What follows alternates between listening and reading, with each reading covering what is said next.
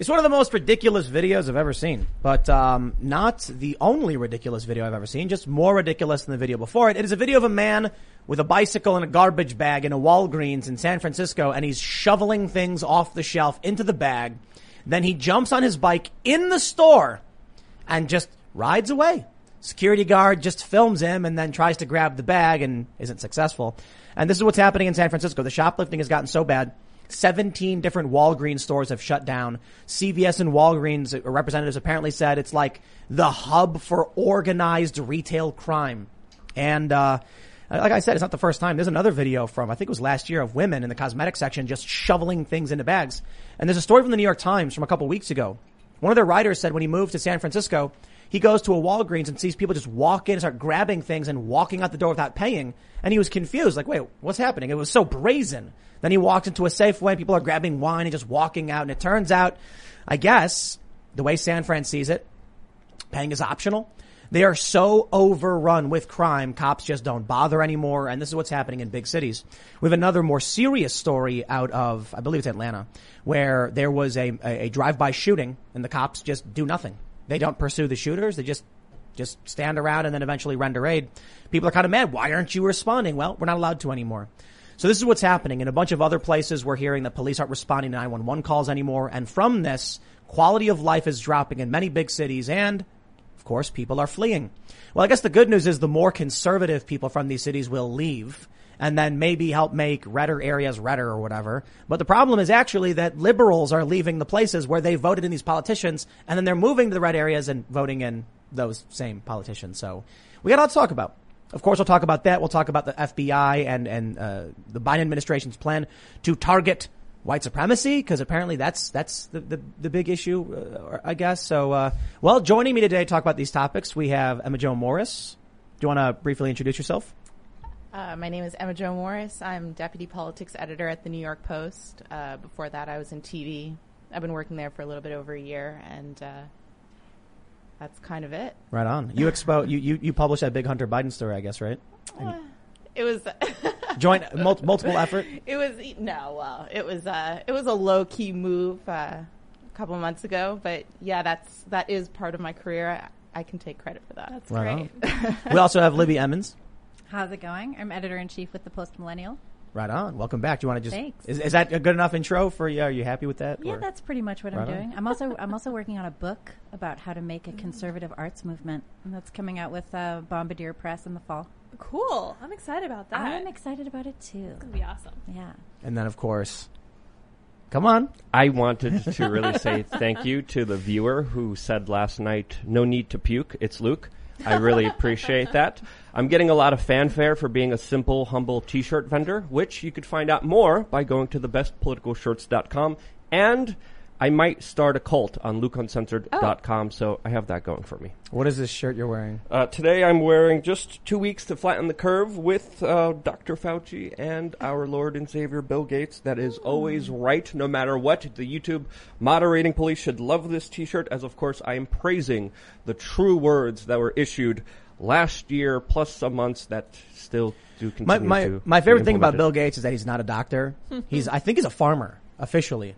Like if if you know that's what that's what he does. He is the largest farm landowner in all of the United States and surprisingly has a lot of influence and a lot of money carefully crafting a PR image of himself that yet still hasn't been able to scrub the connections with Jeffrey Epstein. I just, I just, I'm just, I just love like Joe Rogan can come out and make a comment about vaccines and get the meat, everyone in the media just going nuts and screaming, how dare you? And then Bill Gates comes out and he gives advice and they're like, we love you, Bill Gates. and constantly talks to Dr. Fauci. As we found out through the Fauci emails, there was constant communication between the two setting up the policy for the United States, which I think there is a lot of criticism to be had for. Right on. So yeah. Agreed. That would be like the definition of oligarchy, basically. Right? Pretty much. Yeah. Yeah, I think that's what's wrong with San Francisco. To be honest, it's massive wealth wealth disparity. So there's all these poor people, and they're just taking whatever they want. No one can do anything about it.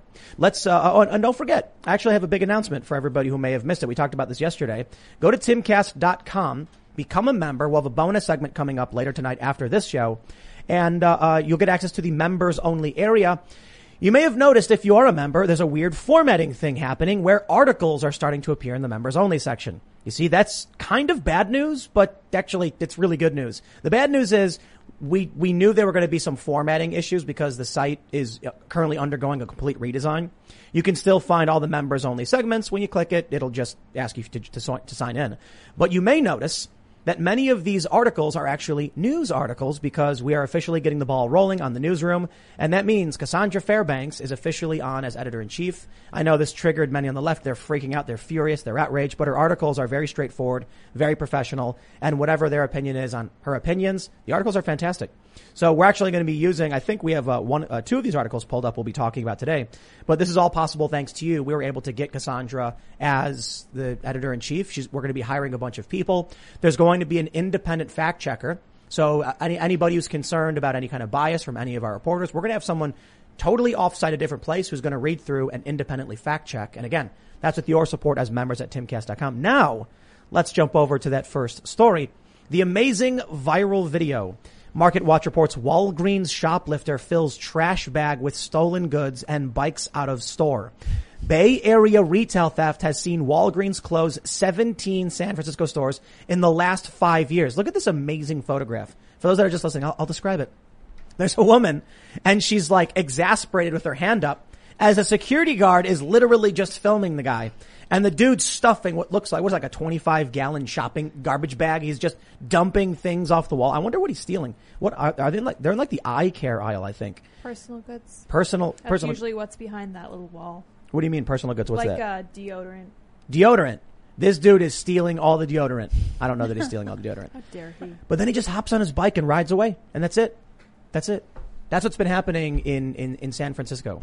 So apparently there was this uh, proposition back in 2014 that was pushed, obviously, by the Democrat supermajority that would make any shoplifting under $950 a misdemeanor. And at that point, cops are like, well, you know, we're not going to respond to these calls anymore.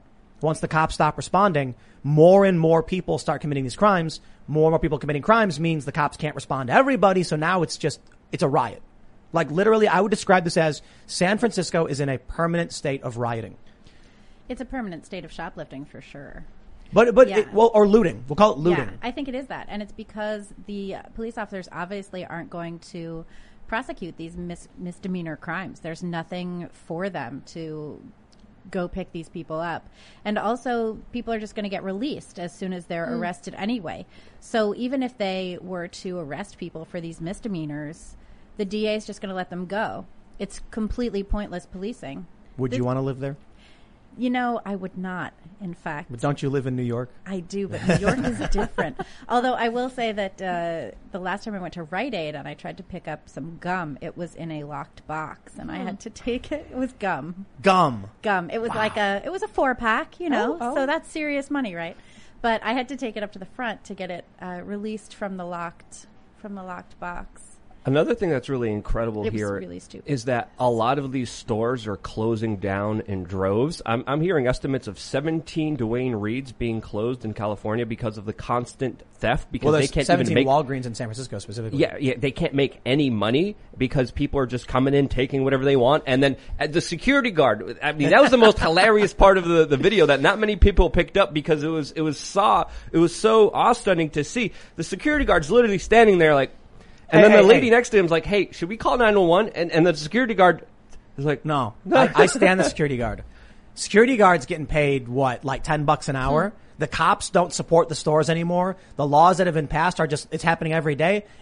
I, I'm I'm with the security guard in this one. I'd be like, Back Yeah, in right. uh, back in I think what was it 1998? I was working at a hat shop in Philadelphia. Uh, I don't even know if there's hat shops anymore, but I was working there, and there used to be this guy who would come in every couple of days and steal a stack of hats, and it was just me at the store, a stack. a, like a full ass like stack of hats. and he'd walk into the store, and I'd be like, "Hello again, how are you?" And he'd, you know, I'm going to take these hats. and I'd Would be like, would he tell you that? okay, yeah." He'd be like, "I'm going to take these hats." I was, I don't know, I was 20, I don't know. no, wait, don't. Yeah, and I was like, "Okay, well, when you take the hats, I'm going to call the police." And he's like, "Yes, I know you're going to call the police." He walked out of the store with the hats. I called the police. Two hours later, they show up. Mm-hmm. I'm already closing the store. I Yeah. filed a report. I was walking home from work one of the days, And there he was on the street with a blanket laid out with all the hats. And I was Wow. like, hey, how's it going? He was like, how'd that work out for you? Calling the? Oh, that's Yeah. amazing. yeah, and that He, was he, that. he should have at least given you one of the fir- hats for You know, free. he really should have. My boss, who was this woman who was kind of badass, she was like, you have to go after that guy. And I was like, nah, nah, I'm not doing that. I can't believe I can't said possibly do that. I'm 20. I'm high. Like I'm not running after that guy. add add four dollars an hour, and we'll Right? tack on And security. then maybe. Yeah. No, I, I mean- to, I was working at Sunglass Hut in university, and I mean, we used to get robbed constantly. But they told us like that was a policy. It's like you don't go after the thieves. I mean, especially in San Francisco, like you don't know if they have weapons. Are you really gonna? It's Like the security guard, how much is he getting paid? Twenty bucks an hour. He's gonna risk Oh, getting stabbed or whatever for deodorant. Is that what you said? Yeah. Yeah, Please. you don't Well, want to get so- stabbed over deodorant. There is zero incentive for the cops and even less for the security guard. Well, so think about this problem. I mean, how do you how do you how do you solve it then? Right? I think I think it's it's I think it's you're right. The guy's stealing a bunch of deodorant. Why should I care? However, if you don't stop this guy, what happens? Everyone starts doing it. It's a permanent state of looting. Well, and that's what's going on. And this was a terrible law. It should never have been passed. I think that's clear. And it also, laws like this, I think it was what, like Prop 47 or something? Yeah, laws something like like this are completely, they go against what the liberals are trying to do anyway. Because once you have all of these places shutting down, you're recreating the food deserts that so many city policies were trying to avoid. So who's going to open a grocery store in an area with high crime? And then the people who live in that area aren't going to have any food. And then you're going to have a food desert. And then you're going to have an obesity problem and it's just going to compound. But actually, one of the things uh, I was reading about when the Walgreens started shutting down, elderly people who live in San Francisco can't get their medications anymore. Because there was there was one story about a guy who used to walk downstairs and then walk ten feet to the I think it was like a Duane Reade or whatever or CVS. They closed down because of all the shoplifting. Now he's got to walk miles, like one or two miles, to actually get to his pharmacy now, and it's only a matter of time before they all shut down. You know, my favorite thing about all of this though is one of the remedies to, to all the shoplifting has been they, they started putting the items that are getting stolen in lockboxes. like my gum Yeah. Well, what happened was the item. So there's a, there's a photo that went viral showing uh, like hair care products, and the hair care products for black people were in a lockbox, Yep. and the ones for white people weren't. And the left started saying it was racist. Yep. And it was interesting because I'm sure the manager and the corporation did not go out there and say, "Ah, well, you know, well, we're going to do this because the company is racist and lock up only the, the the ethnic minority hair." They were probably just looking at a list of like things that were getting stolen and said, "If it's getting stolen, lock it up." And some guy who has no idea what's going on just goes, "Okay, product 17 and product 34." Now, to stop the shoplifting, they're all racist, I guess. the other thing too is that because so many of these stores are just corporate um, chains, you don't have anyone who's working at the store who really cares what goes on at the shop. Yeah. It's not like a local pharmacy that's run by a family or whatever who's going to actually care about what happens there. Well, I I think another aspect we're not really considering here is maybe the guy thought it was a Amazon cashless store and was just walking out. I mean, that's also a possibility here. With his But- mask but- on. but it, yeah. it, was, it was a mask for COVID. He was just trying to be considerate. But in Yep. all, all seriousness, I remember being in San Francisco two years ago investigating the crime that has been happening there, and it's been slowly escalating ever since. I remember walking and just talking about the poop on the street, which there's uh, an exorbitant amount of people literally taking a crap in the middle of downtown San Francisco. I remember reporting on this, walking by, and there was a woman screaming on the top of her lungs, running across the street, jaywalking. There was police officers behind me as I was doing the walk and talk. Police officers heard this woman scream in the video. You can see this right now, uh, youtube.com forward slash we are changed San Francisco. And then the cops just decide to walk the other way. And I'm like, what the hell am I experiencing? Where literally people are, some would say right now that they're vaccinating themselves in the middle of the streets. They're I'm not sure doing that's that. what it is, yeah. They're, just they're trying to be wearing masks Yeah, because of I, COVID. I don't you know. think I don't think they're that available. I think they're injecting something else into their veins into the middle in the middle of the street. But it was it was like a zombie apocalypse wasteland two years ago. And now to see this these stories and see it escalate and to talk to people who were there. I mean, we're talking about the center of tech entrepreneurs. We're talking about Silicon Valley. We're talking about some of the richest, most influential people in the world who voted for this now having to deal with the ramifications of this. Here's the best part. During the lockdowns, all we couldn't go to the bars, we couldn't go to churches, there was no water cooler, there was no conversation, you couldn't see your neighbors. If you were going to see anything in the news, it had to go through Twitter and Facebook and YouTube and whatever big tech platform. If you wanted to buy a book, it had to be on Amazon or you had to go to, you know, uh, probably just Amazon to be honest. And these people from San Francisco are regulating the opinions on these platforms, which means the worldview that created the nightmare dystopia that is San Francisco. It's being perpetuated through these platforms. Even right now, even with the lockdowns being lifted and our ability to know, go out and see movies and talk and hang out, still for the most part, our opinions are sent through this filter of the big tech oligarchs. You look at how they run where they live. Their opinions should not be the ones we're propping up. But that's exactly what's happening. So it's only a matter of time, to be honest. Well, and these are also people who didn't ever consider ethics. They're only considering algorithms and things like that. They've never looked into the actual effects of what they're doing, and nobody ever taught them how to do any of that stuff because we completely depleted our educational system. So that what do you do? You major in marketing and memes, which, okay, that's interesting, I suppose, but it would help to have some measure of philosophy an understanding of political discourse and perhaps history that isn't entirely filtered through the lens of whether or not it's racist. I, I, I feel like a big component is it's it's it. Well, I'll, I'll put it this way: it's funny that there's some capitalist criticism, but then we also have this very serious problem of critical race theory ideology in our schools. You, on one hand, have college where it's like a, a large component is ridiculous jobs that are just for making money, but now colleges are being taken over by relic- ridiculous majors that have nothing to do and will never make money. So it's you can either have the one extreme of, like you said, studying memes because memes make money for advertisers or whatever, or critical race theory and, you know, gender sciences and studies, which don't produce anything for society. Hey, there's nothing wrong with memes, okay? I love Memes the are memes. cool. Memes are Memes are amazing. cool. But but also another thing we have to It's understand probably here. best major you could actually get. Yeah, I mean, if, if, if, it's Most probably the most useful one that you It actually get the best money as for a, your as bank. a component for marketing, Yeah. right? But but a lot. Uh, so we, we had a problem for a while where a lot of jobs we had were pointless. Like the internet gets Mm-hmm. invented, and then you- I mean, look, no disrespect to my friends who work at fast food, but a lot of these cashiers are being replaced by kiosks. Well, they're being replaced by kiosks in part because the minimum wage is going up to $15 an hour, and McDonald's, for example, doesn't want any part of that. So thanks, Joe Biden, for eliminating a bunch of entry level jobs that could have taught uh, young people how to have a job and show up on time. And there's also the issue of unfettered immigration creating low skill competition for those young people. And then the young people actually don't end up working in these places anyway. Yeah. Then they're told by their parents to skip these jobs and go straight to college. Then they get indoctrinated with ridiculous ideology and then they get out and they're like, why can't I get a job in a newsroom with a gender studies degree? And it's like, because you're an idiot.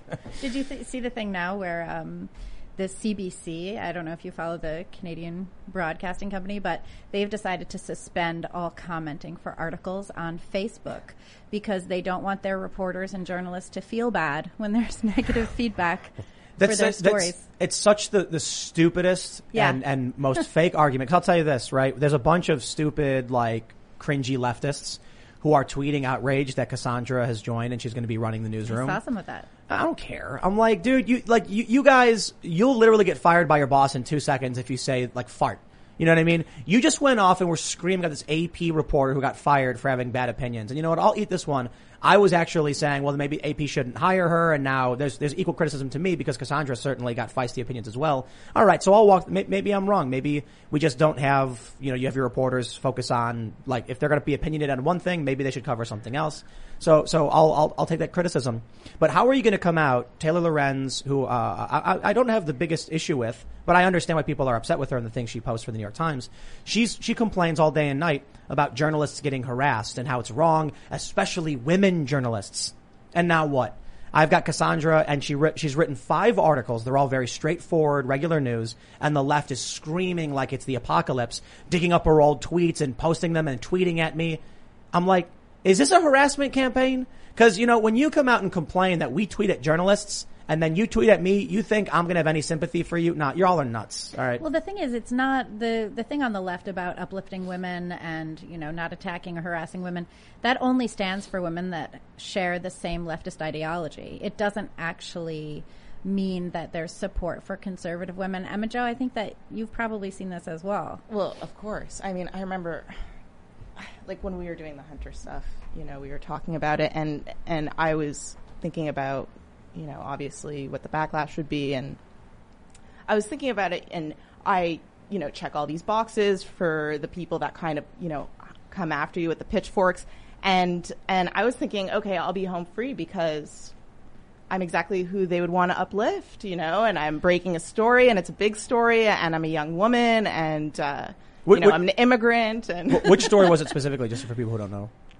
I broke the Hunter Biden laptop story. Um, that was my scoop, and I went through the laptop and I wrote all the articles uh, leading up to the election that got the New York Post uh, kicked off Twitter and Facebook. So I, You I, broke I, the internet, basically. I, I, I can just imagine that all of the Democrats were cheering, like, here's a, a prominent female journalist proving that, you know, shattering the glass ceiling. I wasn't and- going that far. I wasn't going that far, but I was thinking that they wouldn't attack me personally. You know, I obviously figured they would go after the story, but I figured that I kind of fall into a lot of their protected classes that you often see, and I wasn't expecting that the backlash would be so personal because of that. Oh, dude, And, these, uh, these people, man, they're nasty people. But listen, but you know what you were saying about Cassandra. I don't know about her opinions, or nor do I care because it shouldn't really matter. It should be about the work that she does and what she produces for you. I would think, and that was something that came out from the whole thing with you know after we broke the internet and after you know the New York Times came after me and Washington Post and Joy Reid and NPR and whatever.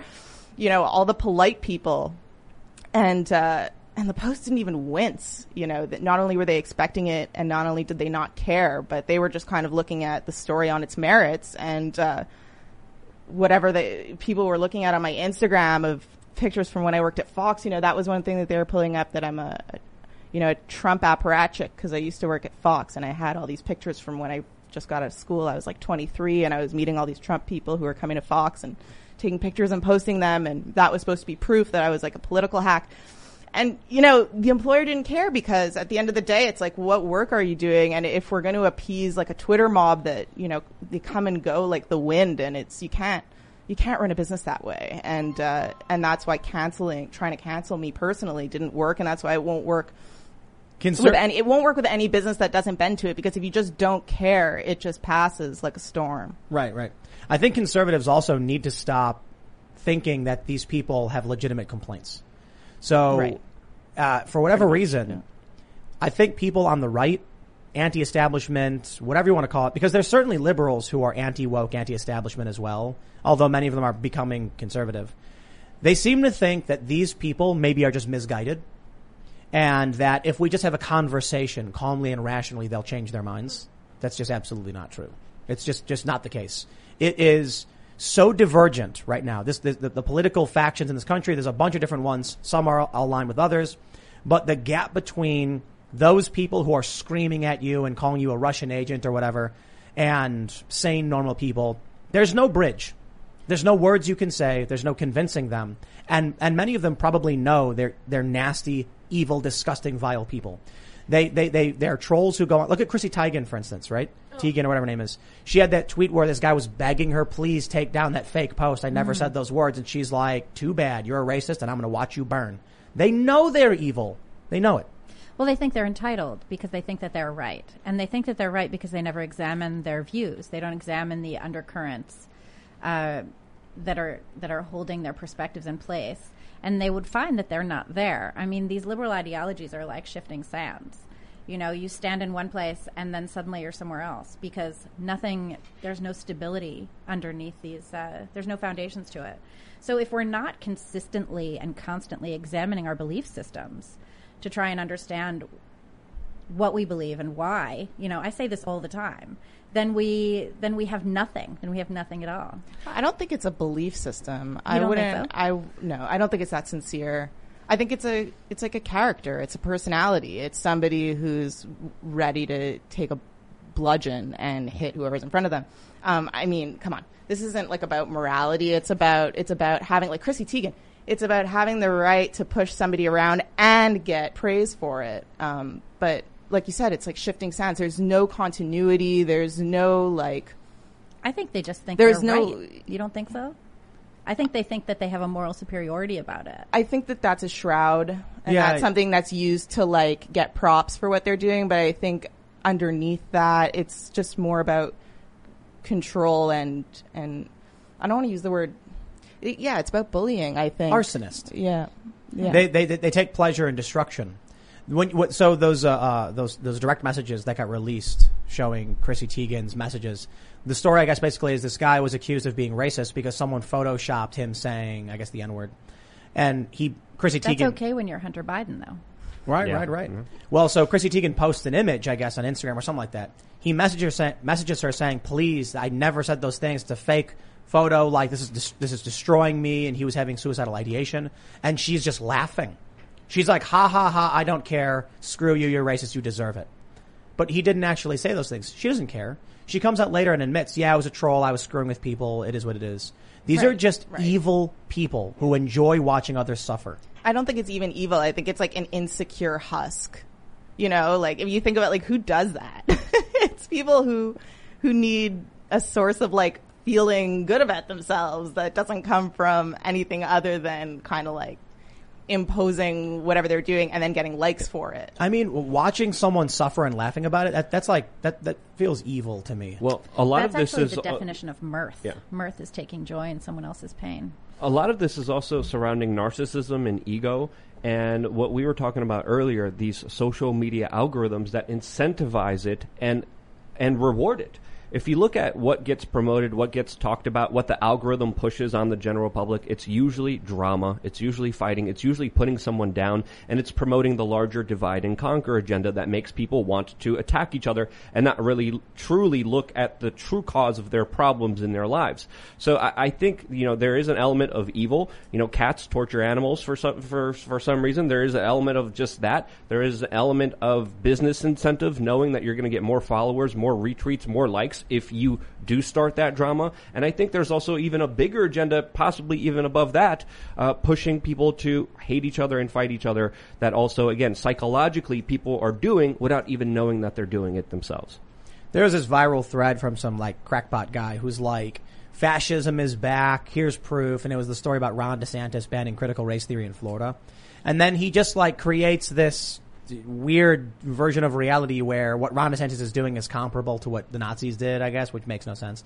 And then he just like, he's like, the Nazis were banning, you know, knowledge and books and this is it, and it's happening. And it's like, bro, you guys have been banning books for years. Like Amazon literally bans was at burning books. And, and they, these people genuinely are freaking out, waving their arms and they are screaming that fascists are taking over. It is kind of funny when you think about the right when they were like, ah, the, the cultural Marxists and the communists are taking over.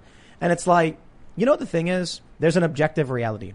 And if you read CBS, if you watch CBS and Fox News, you'll get a hard dose of reality and say, huh, I kind of understand what's, what's happening.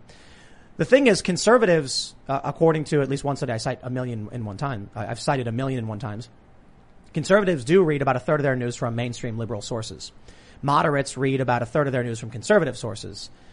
Liberals, 95 to 100% of their news comes from liberal news sources. That's exactly what happens. When I mean, when I talk to liberals that I know, the ones that are still talking to me, which are not that many, I'm mostly just in my family. They don't really have a choice. But anyway, yeah, they don't see the same news that I see at all. There's just no, there's nothing to connect it. Yeah. There's, there's It's this, hard this- to watch. there was this guy who got uh, he's like a, a, Call of Duty gamer, I guess, and someone he, he tweeted about a video about something political, and he was like, "This is crazy. What's happening?"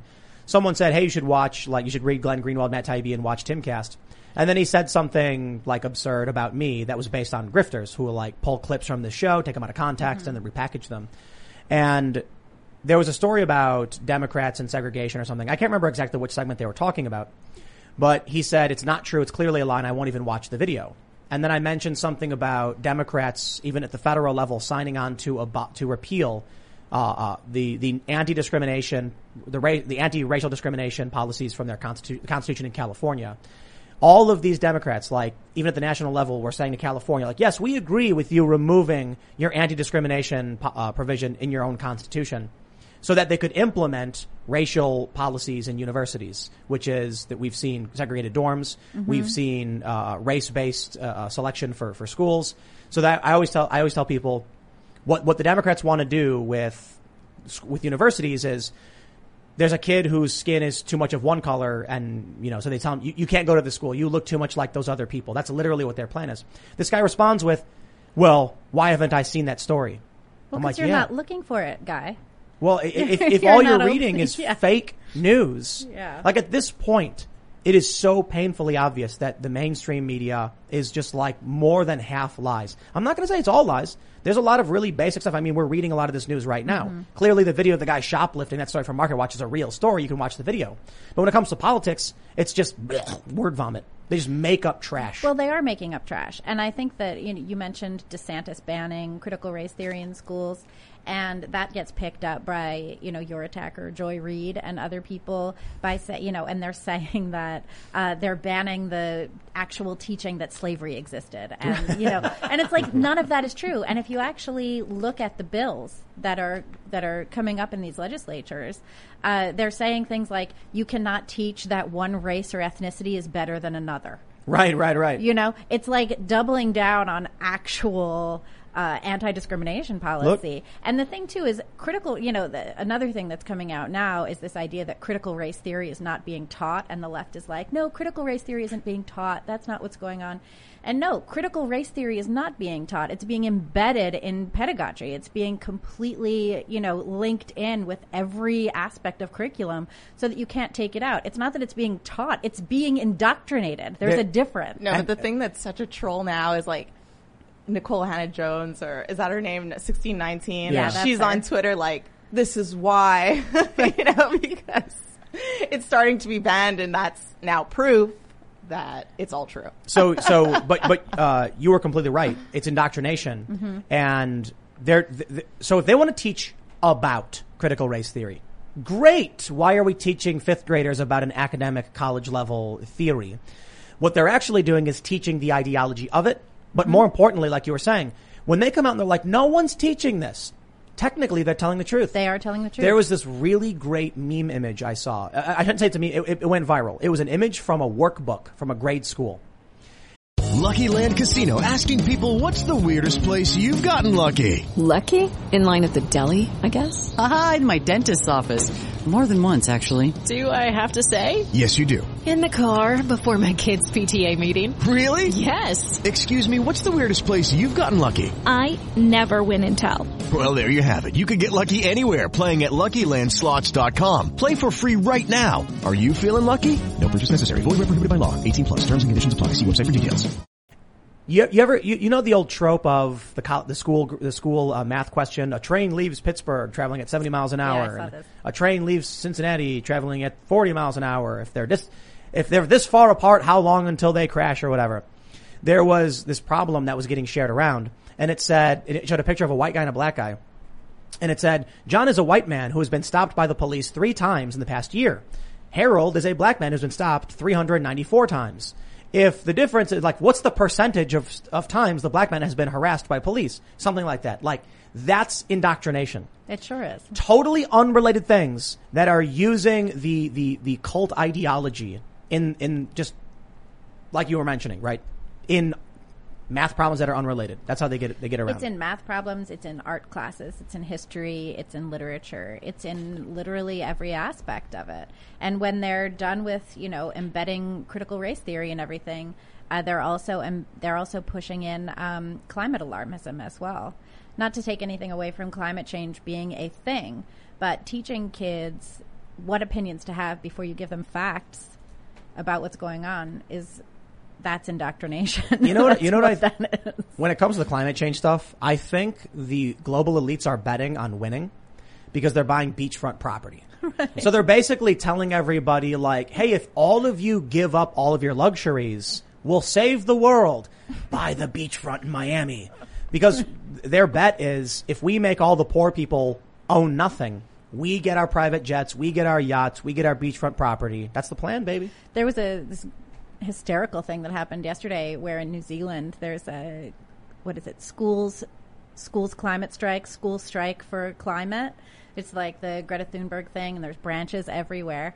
So the Auckland branch of the school strikes for climate decided that they were going to completely disband they were formed in 2019, but there's too much systemic racism in their group of 8 to 18 year olds. so they've decided to completely disband, stop dealing with the climate thing at all, and only uplift the uh, black, indigenous people of color who are working to do it. So all the white people are like, you know what? We can't possibly do this work because we're not you. So y'all do this work and we'll we'll pump you on social media, okay? And that's how we know we're anti-racist. That's amazing. It's, It's like We, we burned down your neighborhood in riots, and we think you should rebuild it because it's yours. It's yours. You guys deal with it. You guys know better than us. So we're gonna go sit over here. And I- be, we- you know, worthless white people. We we anything. we got problems, man. It's not even like like that's that's New Zealand. You said right? Yeah, well, you know, New Zealand is a disaster. Jacinda Ardern with her like global censoring the internet project that she's trying to get everyone on Yep. board with because of the Christchurch. We we are lucky that we have a, a constitution in this country. Otherwise, we'd Yeah. be dealing with the same fate as Canada, which is just like a randomly arresting people, or the UK. It's a mess. What is the UK doing? More lockdowns? They announced more lockdowns when their deaths have been going down, and they're extending it. uh, Was it which like is four absolutely weeks absurd. or something? Yeah, um, they're at a four-week low. It continues to go down, but the UK government still is like, well, we we need to lock down more because of this Indian variant, which, which again doesn't correlate with the hospitalizations, the cases, and the numbers. A lot of this is, you know, in my opinion, more about control. And when we look at the lockdowns, when we see the larger effects of them, we, we don't see any efficacy. We don't see any scientific data showing that they actually helped, especially with states like Florida and Texas disproving a lot of the big data surrounding uh, this particular case. But but w- what what did the lockdowns do? They helped out the billionaire class because the billionaire class was allowed to be open. Amazon, Walmart, Costco, whatever other special interest, business as usual. You It run a church, you run a business, horrifying. you're screwed. And then you know, another thing that happened, that there's there's this horrible video. I tweeted it out today, and and it's heartbreaking of a father being arrested in front of his children because he practiced his religion in Canada and held religious services. And seeing videos like that infuriate me because it, it, it also plays into what we were talking about in the beginning of this broadcast, these huge waves of violence that are taking over major cities, not just in San Francisco, Atlanta, New York. But, but hold on, Yeah. I, that that point you made about the guy getting arrested. Remember when the when the pandemic first started, and we saw those videos out of Wuhan where the Chinese authorities were dragging people out of their homes, mm-hmm. and we were like, "Wow, China's crazy." Turns and then it happened in Canada like Yep. hundreds of times. Sure Australia, did. In New Quebec Zealand. it Yep. happened. It even happened here in the U.S. and it's happening right now as we're speaking. As happened in the Florida, Jewish community yeah, in New yeah, York City. Yeah, yeah, as Florida's doing huge open concerts, twelve thousand people at the Bitcoin conference. Canada, you can't even have a religious service, which is absolutely infuriating. And when police officers, you know, a, a lot of their time, a lot of their resources were spent directly at shutting down businesses, at shutting down church services, and they did it happily. And at the same time, what did cities like New York City do? They released violent criminals onto the street. The resources for the policing went towards innocent people. Innocent people were sent to jail, were, were, were prosecuted, were punished for doing everyday average things. And now the United Kingdom's saying we need more lockdowns. so what you're It's saying ridiculous. is so what you're saying is uh, uh, abolish the police.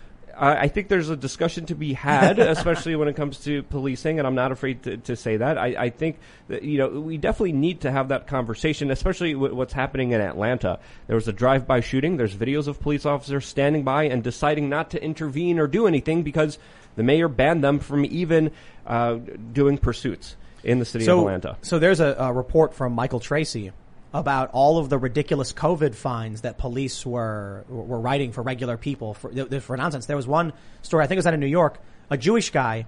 He had his store was closed, but he opened the door That's for right, fresh the air. restaurant. Yeah. Mm-hmm. And then the cop come, the, the, or the, the health inspe- health Yeah, the official health is like, "We're going to write you a fine." And he's like, "Why? I'm closed." I'm like, "Doors open. Sorry." doors open. It was interesting. A year ago, because the churches were all closed, I think it was in Pittsburgh, a church group decided to hold their service in Walmart. Yeah. And there Oh, was, that's right. And I that was hearing about that was amazing. I, it was so infuriating to watch as all of the corporate, like we were talking about, Luke, all of the corporate interests got to keep their businesses open, and the little shops closed down. In my neighborhood, like a ton of little shops are gone. Yep. And it's it's sad to see. The Rite Aid is still there with the gum in cages, but They Exactly. they got people to worship the Lord in Walmart. they sure did. That is okay. I'm sorry, man. you you you you could not have written a future nightmare dystopia that like that bad. What do you think Because was- yeah. y- y- when they were writing 1984, they were like, well, people were still like practicing their religious ceremonies, you know, in private. Well, not really. 1984 was like worship Big Brother, but at the very least, man. We, we could we could we could go for an, a, a, a, a nightmare dystopia where we go to the corporation for our religious ceremonies because it's the only place the government allows. it's like WALL-E. Yeah, That movie was so prescient. yeah, man. I think you know honestly, it's uh, it's it's Mike Judge is a prophet. Yeah, Idiocracy. That was amazing Id- too. id- idiocracy. But We, so we, was. we had uh, did you ever see Ian Forrester? I mean, it's not a film, but he wrote a book called uh, "The Machine Stops," and it basically it takes place in the future. He wrote it in what, like I think 1911, 1918, somewhere around there. And everybody lives in their own little box. Everyone lives in their own little cube. They interact with each other through what's called the machine. They deliver speeches to the machine. They react to each other's lectures through the machine. They ask the machine to bring them things. The machine brings them, you know, someone to sleep with and then takes their children away and puts them in a different little box. The earth is uninhabitable and they don't know how to interact with one it's like, another. it's like being in a chicken coop. it kind of is, except it's also kind of like COVID lockdowns. Yeah, man. Idiocracy. So what? So uh, what? We have uh, uh, Donald Trump as president. He's literally in the WWE Hall of Fame. He is. He actually is. Yeah, he actually Yep, is. he is. The actual And- individual of Donald Trump. Donald is- Trump is in the WWE Hall of Fame. He was the president of the United States, and like Camacho in Idiocracy is like this wrestler. So not one for one, but so much of that seems to be coming true, and it's it's it's rather nightmarish. But you know, it's not it's not completely. Obviously, the movie is very different, but there's funny things to point out about it. I'll tell you what's really disconcerting is when you, you, look at the policies coming from Democrats, the ideology coming from the left, the things they believe. Like, like, I, I, which one? Who? I think Libby, you were mentioning this. It was a shifting sand, or was that you, Emma? Like shifting sand beneath them. Yeah, you, you were saying this. They have no real moral framework or foundation. It's just whatever is convenient for them to own the cons, to gain some kind of victory. There's no morality. There's no framework. It is just literally, in my opinion, is fire our, our, our country, our culture is a, is a house made of brick and stone. We built it over a long period of time. We got some weird rooms in this place, that's for sure. And then along comes new ideology that just starts burning and destroying these things. There's no real rhyme or reason to, to, to their ideologies other than we're right and we want power.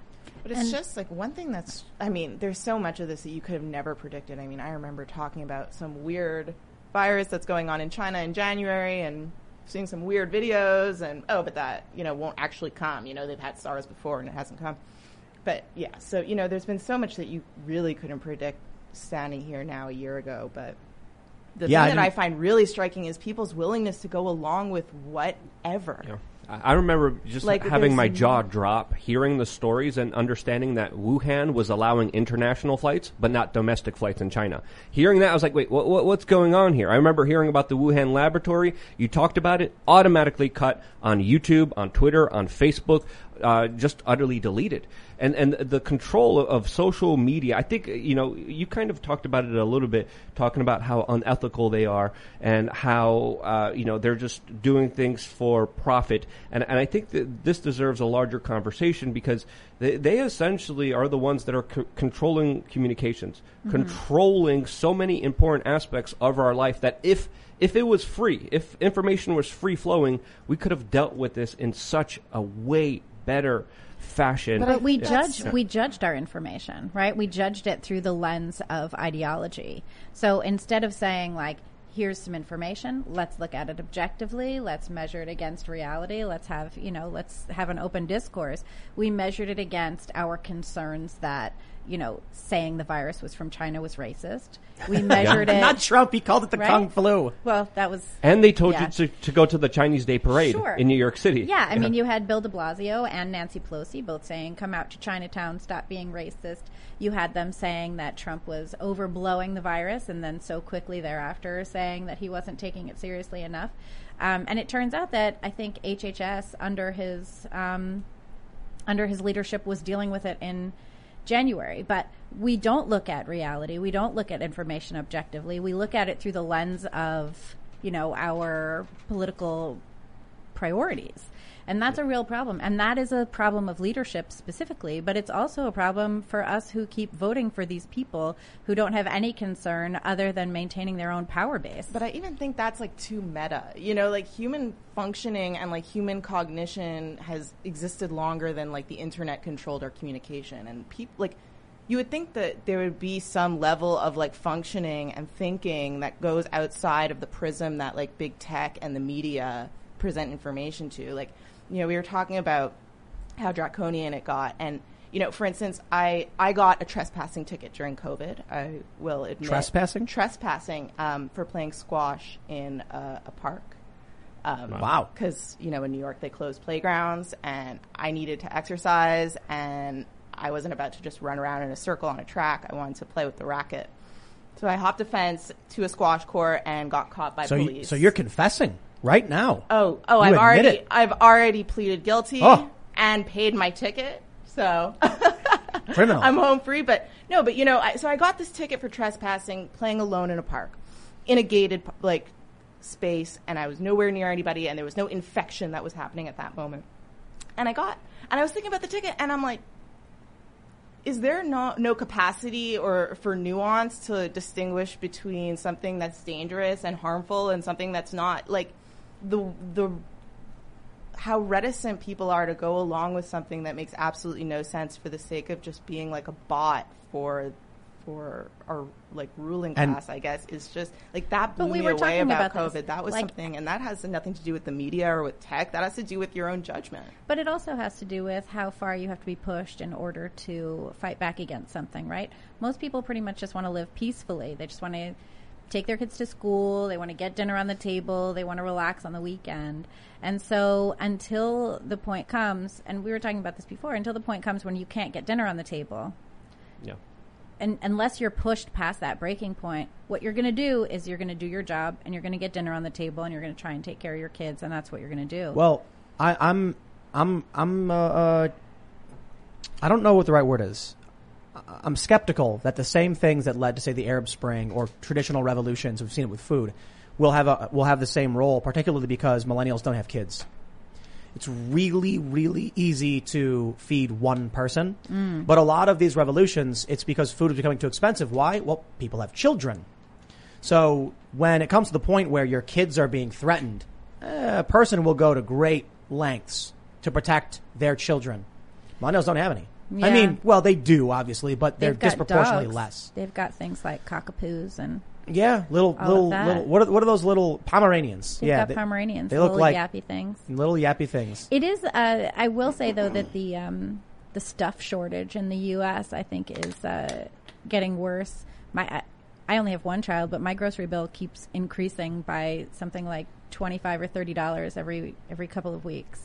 Yeah, so it's crazy. My normal grocery bill for like you know your basic trip to the grocery store, a little bacon, a little pasta, and some fruit, whatever. Who cares? This would be like fifty bucks, and now I'm up to like one twenty five for the same stuff.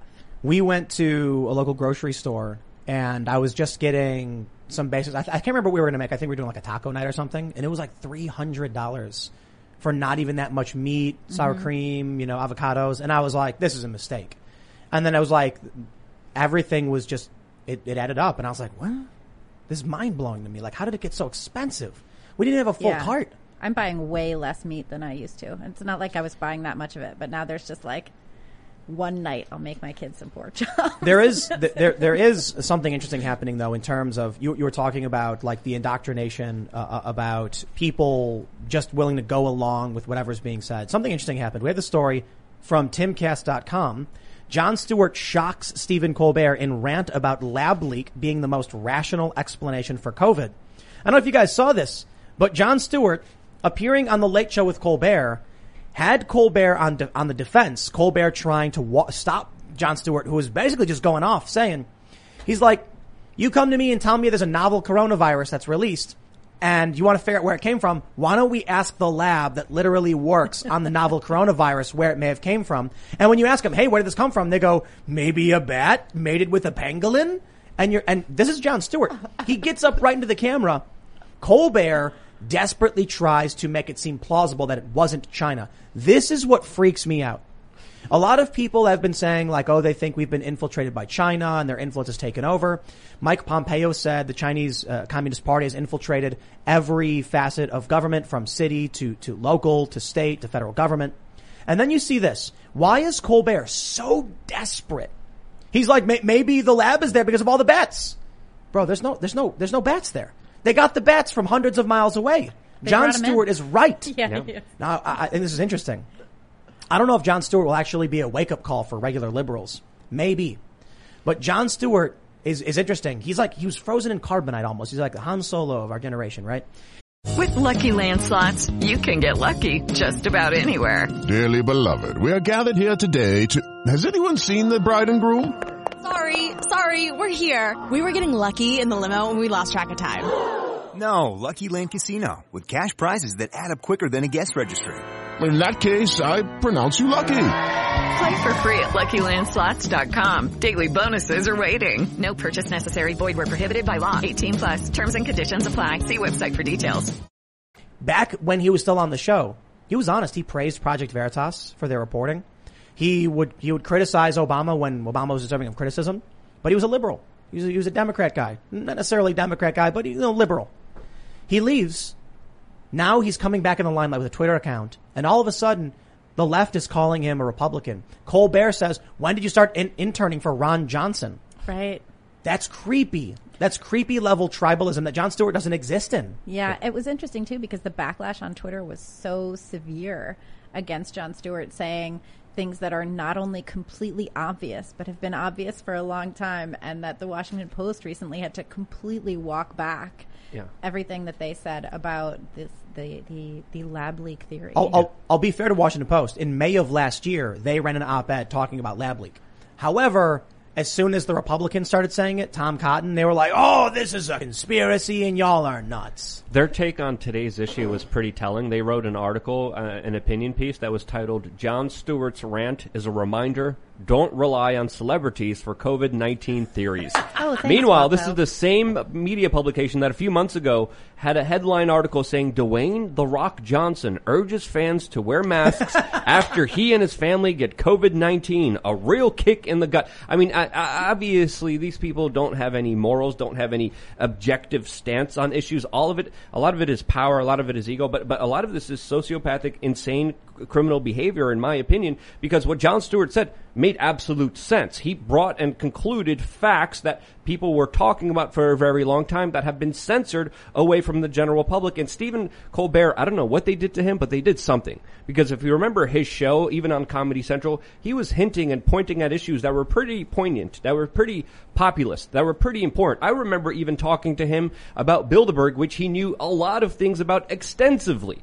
And now he's literally doing commercials for big pharma promoting the vaccine. There, there, in one of the clips, I don't know if it was yesterday or the day before, but he released a video of him dancing around with, with singing vaccines telling you how you need to take the COVID-19 vaccine because it is safe, it is effective. Johnson and Johnson are our heroes. Pfizer's going to help you. Literally, it's a sick, disgusting clip of him dancing around Here's- and saying, if you're one of my family members, you don't take this vaccine, you're not welcome to any of my events. It, it was, it was repugnant to, to say the least, but, but this is a man that literally just, it, it looked like he was doing a commercial for Pfizer. Uh, th- Look, it's it's it's weird how the left has become instantly pro big pharma when they were always very critical of it. They've I'll- been I'll- pro big pharma for a while, I think. I mean, you The- can see the that with- establishment, I guess? Yeah, I think they have been. If you look at, go ahead. Oh, I was going to say, um, when it comes to the, the vaccines, the biggest issue I take with celebrities giving medical advice is that they're going to write articles saying don't do it. Right? They're, they're saying, oh, Jon Stewart is exactly why I don't listen to celebrities. Colbert's literally doing it. I have a friend who is dealing with nerve damage because we, th- what we think happened was he was given bad medical a- advice. What, what, I guess what they're saying is that you, you, you need a doctor to tell you if you can get the vaccine. For most people, there's no issues. But if you've had COVID within a certain time frame, there may be an adverse reaction. Don't ask, don't, don't come to me for advice. I'm telling you a story about my friend. You talk to your doctor to get sound medical advice, right? But I'll tell you this. My, my friend didn't get that advice. He's now learning about this after the fact and he's dealing with nerve damage in his arms and legs. I'm not trying to freak people out or plan any conspiracy or anything, like- anything like that. I'm just saying maybe you shouldn't go to Stephen Colbert or Joe Rogan for your medical advice. Maybe if Jon Stewart wants to make a political point about a lab in China, has nothing to do with whether or not he's advising you to take medication. Yeah. They want to come out and claim that Joe Rogan, for, for making his comments about vaccines, saying if you're young, this is what Joe Rogan said. He said if you were young, you shouldn't get it. I don't think Joe should be giving advice. I don't. Probably not, yeah. I don't think Dr. Fauci should either, because regular people have very specific medical needs their doctor needs to inform thereof, inform them of. So if Colbert is going to come out and do a commercial for big pharma and vaccines, it's on the same level as Joe Rogan doing the same thing. You need to talk to a doctor, and if you don't like their opinion, you get a second opinion, you get a third opinion. And I always tell people this: make sure you're not getting a political opinion. I think that's important, and I but I do think that the left has been shilling for big pharma for quite a long time. They're very interested in promoting all kinds of drugs and turning children who are gender dysphoric into lifelong medical patients. Yeah. Uh, this has been going on for quite a while. They were pushing the um, antidepressants for kids and pushing the, you know, focus medication for kids. They've been doing this for decades. How can how can anyone trust big pharma after the opioid epidemic? That That's ripped a- through and destroyed middle America. That that is still causing severe effects. I mean, but it's not just the Democrats; it's also the Republicans. I mean, Donald Trump wanted to call the COVID nineteen vaccine the Trump scene. And Right. he's the one that authorized emergency uh, use of this. He's the one that, that pushed for this. He's the one that wanted, you know, to be congratulated by Pfizer. But you also had Kamala Harris and Andrew Cuomo both saying in the fall that basically They were skeptical. they were skeptical of the vaccines, and then as soon as Joe Biden becomes president, Exactly. it's you know everybody roll up your sleeve. Yeah. Can I just uh, read a story for you guys? Go for it. This is from The Guardian, Friday, 23 May 2003. Bayer division knowingly sold HIV infected protein. Yep. So I, I, I, I'll put it this way. Look, I'm not a doctor. I don't have all the answers. Uh, I can't tell people what to do. That's why I always say you got to go to a doctor. There are a lot of people that tell me like, "Oh, I don't trust my doctor," and I'm like, "Dude, if you don't trust your doctor, then I don't know who you trust." Like, you go to a different doctor and you don't trust them. The fact is, when I go to the doctor and they prescribe me some weird name, I don't know what that is. I'll Google it or look it up because ultimately you're responsible for your own health. But we're talking about massive multinational corporations and they're more concerned with their bottom line. They don't exist to save you. They exist to make money and sell a product. When we can look at history and see Bayer knowingly sold HIV infected protein, I think it's fair to say you're not, you're allowed to be skeptical of massive multinational corporations. at well, the you very should least. be skeptical of that, of course, across the board, no matter what it is that they're selling. Yeah. Uh, Well, they're criminal institutions. If you look at some of the big pharma agencies, I don't even want to mention because I don't want to get anyone in trouble, but if you look at some of the big pharma agencies that are behind some of the medical procedures here, a lot of them have been previously charged with bribery, corruption, have been heavily fined, and have been caught buying off doctors to push for policies along with politicians that mainly benefited them. And when you look at, I mean, a lot of people really do not understand the severity of the opioid epidemic and the level of, of horrendous, horrible addictions that it caused all throughout middle America. And that story is underreported significantly because if you even just drive around, you see entire cities with doctors that were paid off that absolutely ravaged and destroyed them I- from the from the very up. I got I got to read the story. Sorry, I, I, I Yeah, don't no, mean no, to no. interrupt, but uh, Luke brought the story before we started from ABC News. 899 people got expired vaccine doses at Times Square site. Health officials say 899 people received expired COVID-19 vaccine doses. Okay, I, they just repeat the headline. But anyway, it's from the it's from ABC News reporting from the AP. And that, that's basically it. They say ATC Vaccination Services, the company that administered the shots under contract to the city, said in a statement, we apologize for the inconvenience to those receiving the vaccine in question and want people first and foremost to know that we have been advised that there is no danger from the vaccine they received. That's good news. I think what they're saying is that basically it's just ineffective. Like, because it was expired, people basically So just the got expired nothing. part was like it was thawed for too long. Is that the idea? I don't. I don't know exactly. Well- Maybe, but the, the the the reason I read the story is, I don't like the idea that we do these like in front of 7-Eleven medical, you know, uh, uh, procedures. It's like there's a reason why you go to a doctor and ask for advice. They they go to school Yeah. for this. They're not perfect people. They're regular people, but they specialize in certain fields. Yeah. You don't like their opinion, you can always get a second opinion. But when you show up to one of these like This in- was a pop up in Times Square that was the former NFL experience. this Right. is literally it. And and the employees there couldn't look at the expiration date, which is on the product. I mean, that just how can you people have trust I- in I- this? Tim, in I this think, system? I think Tim, I think you're onto something too. You know, like you're saying, you know, it's it's important to have a relationship with your doctor, and it's important to consult your doctor and make a decision. You know, that's and this is coming from a Canadian. You know, I think Americans there's a certain decadence to the superiority of the American medical system from any other in the world, and and it's I think it's lost on a lot of Americans. You know, big pharma, and I'm not disagreeing with anything you're saying about the opioid epidemic is horrific, and there have been so many, there have been so many issues with big pharma, and I'm not like you know I've heard the stories, and I'm not discounting them, and that's important and fair. But there's also a level of personal responsibility that comes into taking medication, you know, and I'm not blaming people who are addicted to heroin for their addiction to heroin, but but I mean, well, I should say I'm not blaming all I'm trying to say is big pharma, big pharma is important. Big pharma cures cancer. Big pharma, you know, finds polio vaccines too. You know, they're not just pushing a sketchy, rushed, you know. Well, that was that was Salk, right? And he gave it away for free, didn't he?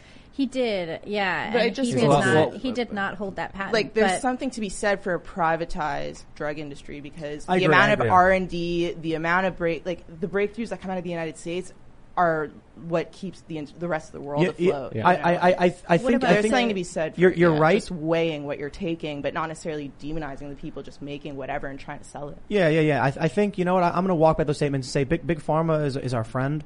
Um, we should never criticize them ever in any way. I just, I'm, I'm kidding. I don't mean that. I just mean that they don't deserve all the flack. You know, No, they, they- do they do. They, they deserve to at least be held accountable, and they haven't been because they've been getting slaps on the wrist and just small fines compared to their profits for the horrible things that they did. Yes, uh, they do some good things, but but when you allow big companies to get away with such horrendous, treacherous acts, where people who are unsuspecting, people who are trusting, people who believe in the establishment get punished the most for it, you need some ramifications where the executive who made sure that the HIV strain got out there because he wanted to make a buck, that he, he goes to jail. Not that his company gets a slap on the wrist, gets a little bit of money. He needs to be personally held responsible for his actions, and none of that has happened. so you don't. of course, you don't there's- think you don't think pharmaceutical companies could be like limited liability companies? Are they? What is the law regarding Big Pharma companies has then? no liability when it comes to this vaccine. So if you, you take it, you get hurt, all the responsibility afterwards is on you as an individual. What about That's a what corruption about issue. other- Like, corruption's disgusting. Exactly. Yeah. And there hasn't been any big ramifications with that entire industry that, that, that have been significant, and that's why they keep doing it. And unless you hold them accountable, they're going to do another opioid epidemic because they got away with it in the first place. A lot of this, I think, is also on the insurance companies. Of course. And we've seen a complete, you know, decimation of the whole health insurance situation with the ACA because I don't know if you guys have ever bought your insurance on any of the, um, you know, ACA exchanges. But it's like every year you buy a plan, and then at the end of, and then you like try and figure out what doctors take it. You try and figure out what your deductible is, which is usually ridiculous. You can't actually ever get to a doctor. It takes a long time to get an appointment, and then the following year, it turns out your plan has been discontinued, and you have to buy something else. Yeah. And every time you have to go through a whole qualification process. Like I, I was trying to buy insurance this year, and it turned out to be like they want income verification, and I work for a Canadian company, and I'm like, I don't even have what you want. Wow, Yeah. that's weird. Yeah, the whole system And then was a they mess. put my son's, and they were like, "Oh, this is connected to your son's, you know, state plan because he's on like Child Health Plus with New York State, which I'm happy about." But now they're trying to link that, and they're like, "I need income verification for that," and I'm like, "N- "No, like just insure my kid. I'm paying you." well, uh, let's uh, let's let's jump to the bad news, I guess. To There's all- more bad news. Oh yeah, it's a different kind of bad news for all the people that think, you know what, I don't live in these cities. I don't care what New York does. I don't care what California does. I've been saying that. I'm like, hey, look, I live in the middle of nowhere. Well, here you go, everybody. The blue state exodus. Americans fled New York and California for Republican states of Arizona, Idaho, and the Sun Belt to escape lockdowns and skyrocketing crime. So, the people who voted in these these crooks and criminals and the Democrats who bring about failed policies and all those who overlap will now be coming to where you live and voting for those exact same things. So they are going to vote the same. Yep. And I think this goes back to what I was saying because I will stand by this. I think that the liberals have a sense that they have a moral high ground. I think they believe in their morality. I don't think. Uh, I, just don't- I don't think so. I think they do. I think some maybe. I think that's the ethos. I mean, I don't know about, you know, for example, Joy Reid or whoever else uh, in the media, but individuals that I speak to who are on the left are pretty sure that their empathy and compassion based approaches to, you know, politics I- and whatever are exactly right. That I- this is the moral perspective to have. I, I disagree. I think they're paranoid, delusional psychopaths who hold con, uh, uh, uh, different, paradoxical moral, moral views that make no sense, such as They, do s- make no sense. I'm not saying their there's, moral there's, there's, baseline there's, makes there's sense. no moral framework. Like No, it's not effective, but no, they no, believe no, no. it. There's no. I, I I don't think. I mean, I don't think you can say they believe things that contradict each other because then one contradicts the other. Like when they come out and say stop Asian hate and we need to end, end these things, and then you point out that the specific attack they're highlighting. So, so for example, they did a march to end white nationalism Yes, because I- a black man yes. attacked an Asian guy. That's correct. How can you have a moral framework when they're like it's it's There was an article that came out shortly after that that defined, um, you know, a black person attacking an Asian person as white supremacy because of ingrained white supremacy. But that's that's cetera, that's. cetera. I- I'm imagining trying to build I'm a, saying a they system of believe it, whether they whether it's it's But it's like, but, that, but, but that, that's logical that's, or not. That's I mean, like that's what makes it a religion. It's not logical. I, I I understand what you're saying about belief, but I don't think belief is the right word because if you show them a picture of a of a of a blue cube and say what color is this, and they say red, and then you, you and then you say close your eyes and open your eyes. Now what color is it? They say green. How do they believe it's both red and green at the same time when it's blue? You see my don't know. point? I mean, are So there four lights? I mean, it's, like it's not it's not belief. It's like it, it's it's it's it's something else. It's zealotry. It's blind faith that whatever they're doing makes sense even when it doesn't. They don't believe one thing. They don't believe that you should stop Asian hate when they cheer for the beating of Andy Ngo. That's they don't- correct. They don't. They don't. They don't want to end white but nationalism. they think they do, I. I don't. I think or maybe even more, they feel they do. I the reason I disagree, I, I, I, I agree to a certain extent, but if if the if the thing they believe in changes every minute, how can you say they believe it? Because I think they do. But w- how can they? So it's like if you ask them, do you think. You're saying how can people have the kind of cognitive dissonance that makes them believe in a complete moral fallacy? no, no, no. How can you say someone believes that uh, Asians are oppressed when literally a minute after they say it, you ask them again and they'll say they're not oppressed?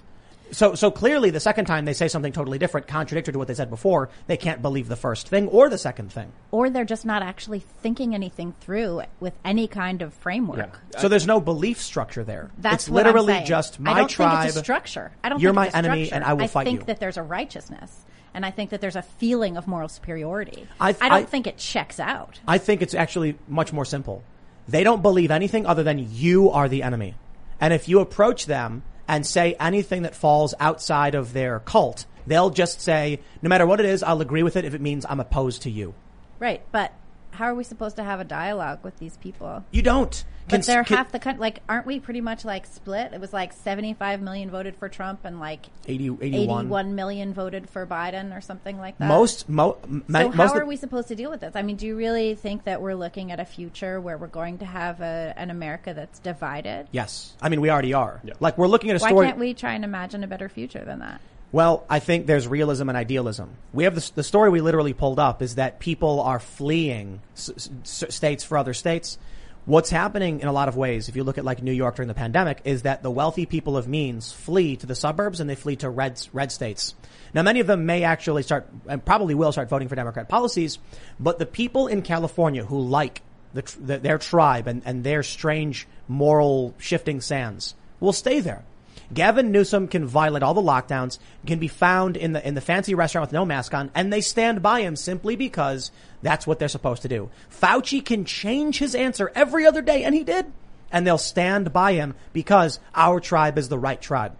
The divide is becoming so insane that right now you there's no agreement on what reality even is. No, there's that's very peculiar. You you ask someone on the left no one even knows what the what men and women are anymore. Exactly. And I go to my friends and I'll say, I see a post on my Facebook from someone I've known from, you know, when I was growing up in Chicago and they'll say, look at this insurrection in, in, in DC and all that. And I'll talk to them and say, I hear you. It was bad. What are your, what's your opinion on the Antifa BLM riots? And they say, what riots? Right, they Uh, say literally a real. year of people uh, in every major city and even small towns smashing up windows. And they're like, I don't know what you're talking about. That's not true. That never happened. Stuff is still going down in Minneapolis, I think. It is absolutely drive-by uh, shootings. Seattle, Portland. But I think there was like, there have been like riots and stuff in Minneapolis recently. Yeah, Portland, Just Seattle even as well. com- yeah, I In- mean, just even coming in, I saw like there's a bunch of demonstrations in Midtown Manhattan, and police are Yeah. like on Twitter, "Stay away from the demonstration in Yeah. Midtown Manhattan." In my opinion, what's happening right now is, is sort of what happened in Orwell, and I think this is plan, organized insanity, chaos, where the ruling elites get order out of chaos. And just like in 1984, they had people admit that two plus two equals five. There's literally people arguing on Twitter that two plus two equals five right now No because joke. math is sexist, and that's not even a joke. And and uh, I actually had your article that you mentioned up, ready to talk about this before you even brought it up. And this was an article that Yahoo News published that was titled "White Supremacy is the Root of All Race-Related Violence in the United States," Yep. and it says That's in one. there, "quote." So when a black person attacks an Asian person, the encounter is fueled perhaps by racism, but very specifically by white supremacy. White supremacy does not require a white person to perpetrate it. It's a Uh, cult. Yeah, it's, It's a insanity. cult. Well, that's it. Like that's what I'm thinking. Like it doesn't. There doesn't need to be continuity in it, right? Because like people have this yearning to like be part of something, and people have this yearning to be part of something bigger than them, and it doesn't always need to have all the answers in order to provide those services for what they're looking for. Like this is way more than a political ideology. This is like a lifestyle. This It's- is like a mindset. it's a This is religion. a community. It's a religion. I think it's a absolutely. religion. Like it's John serving McWhorter all the purposes. too. And like if you talk to somebody, like, and I'm not like if you talk to somebody who's really religious and you show them, you know, dinosaur bones, right? There are a million different answers depending on who you talk to that justify and recon- rec- reconcile the religion with the dinosaur bones, even if it totally undermines what they're saying. Right. It doesn't matter. They were put there to test us. Exactly. That's common. And so, you know, and at least religion comes by it honestly. At least religion is like, I'm a religion. But this is different because it's a political ideology and it has to do with wielding power and it has to do with policy and it affects all of us. Like, at least religious people are chilling. Like, they're not bothering you. Oh, the Catholic Church certainly used to be like that, though. I mean, Fair enough. But like I in mean, Quebec especially, right? Oh, definitely. Yeah, no, of course. But I just mean like this is a Democrat. Like this is a major party. Now, now I'll, I'll put it this way: I, I grew up in an era when the moral, uh, religious, uh, you know, conservatives were, you know, pushing religion and pushing this this ideology, and uh, it wasn't this bad. Because I'll, I'll tell you this: as much as I can say I believe in a separation of church and state, I don't think we should have religion in schools or whatever. What, one of the problems we have right now is that the, the cult of woke, whatever whatever these people are, it doesn't even matter what their moral framework is or what their beliefs are. They don't have one, by the way. It's shifting sands, but it's just whatever their tribe says is right. It's it's it's it's right no matter what. It is a religion, and how do you separate what they what their religion is from government and from schools? The other thing I'll mention is, at the very least, the moral framework from the the, the, Judeo-Christian values that have created uh, you know a lot of this country, they provide for innocence until guilt is proven. They provide for a lot of the rights that we have, God-given rights. Now, not I'm not a big fa- fan of any specific religion or or theism or anything like that, but I can certainly look at one religion where they're like, okay, you get a Fifth Amendment. The other group, the other religion says, we don't care if you're guilty or not, we're going to burn you at the stake. That's actually the joke we make about the Salem witch trials. If, you know, what, what's the Monty Python thing? If she floats, then she weighs the same as a duck and also a wood weight. Like, it made no sense. They were condemning you without due process. If she floats, she's a witch, and if she drowns, she's innocent. Well, that was the actual. Yeah, uh, that was yeah. the actual thing. If she drowns, she's innocent. and what, what, what they're doing now with cancel culture, they've become religious moral zealots. And, it's And- and the interesting too because sorry, if you like, without the Enlightenment, we never get rid of slavery. Another thing we should acknowledge here is that the Bible is currently being written through social media algorithms. And I do think social media algorithms are making people go insane. And that's another aspect we really have to entertain here because ever since we had the onset of social media, we had self harm, suicides, depressions, anxiety, panic attacks, other mental disorders drastically go up. And I think, you know, we're trying to understand the, the, the, the madness.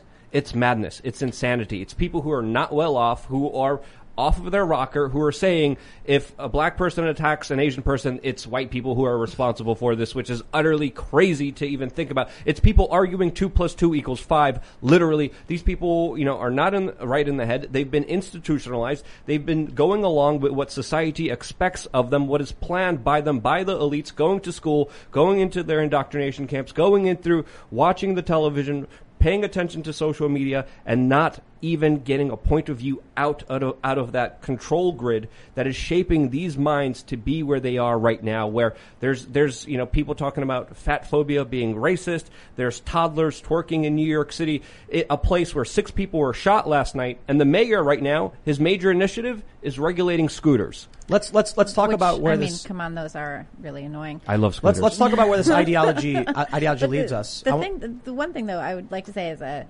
so Hey guys, it is Ryan. I'm not sure if you know this about me, but I'm a bit of a fun fanatic when I can. I like to work, but I like fun too. It's a thing. And now the truth is out there. I can tell you about my favorite place to have fun. Chumba Casino. They have hundreds of social casino style games to choose from with new games released each week. You can play for free anytime, anywhere and each day brings a new chance to collect daily bonuses. So join me in the fun. Sign up now at ChumbaCasino.com. No purchase necessary. VGW. Void were prohibited by law. See terms and conditions. 18 plus.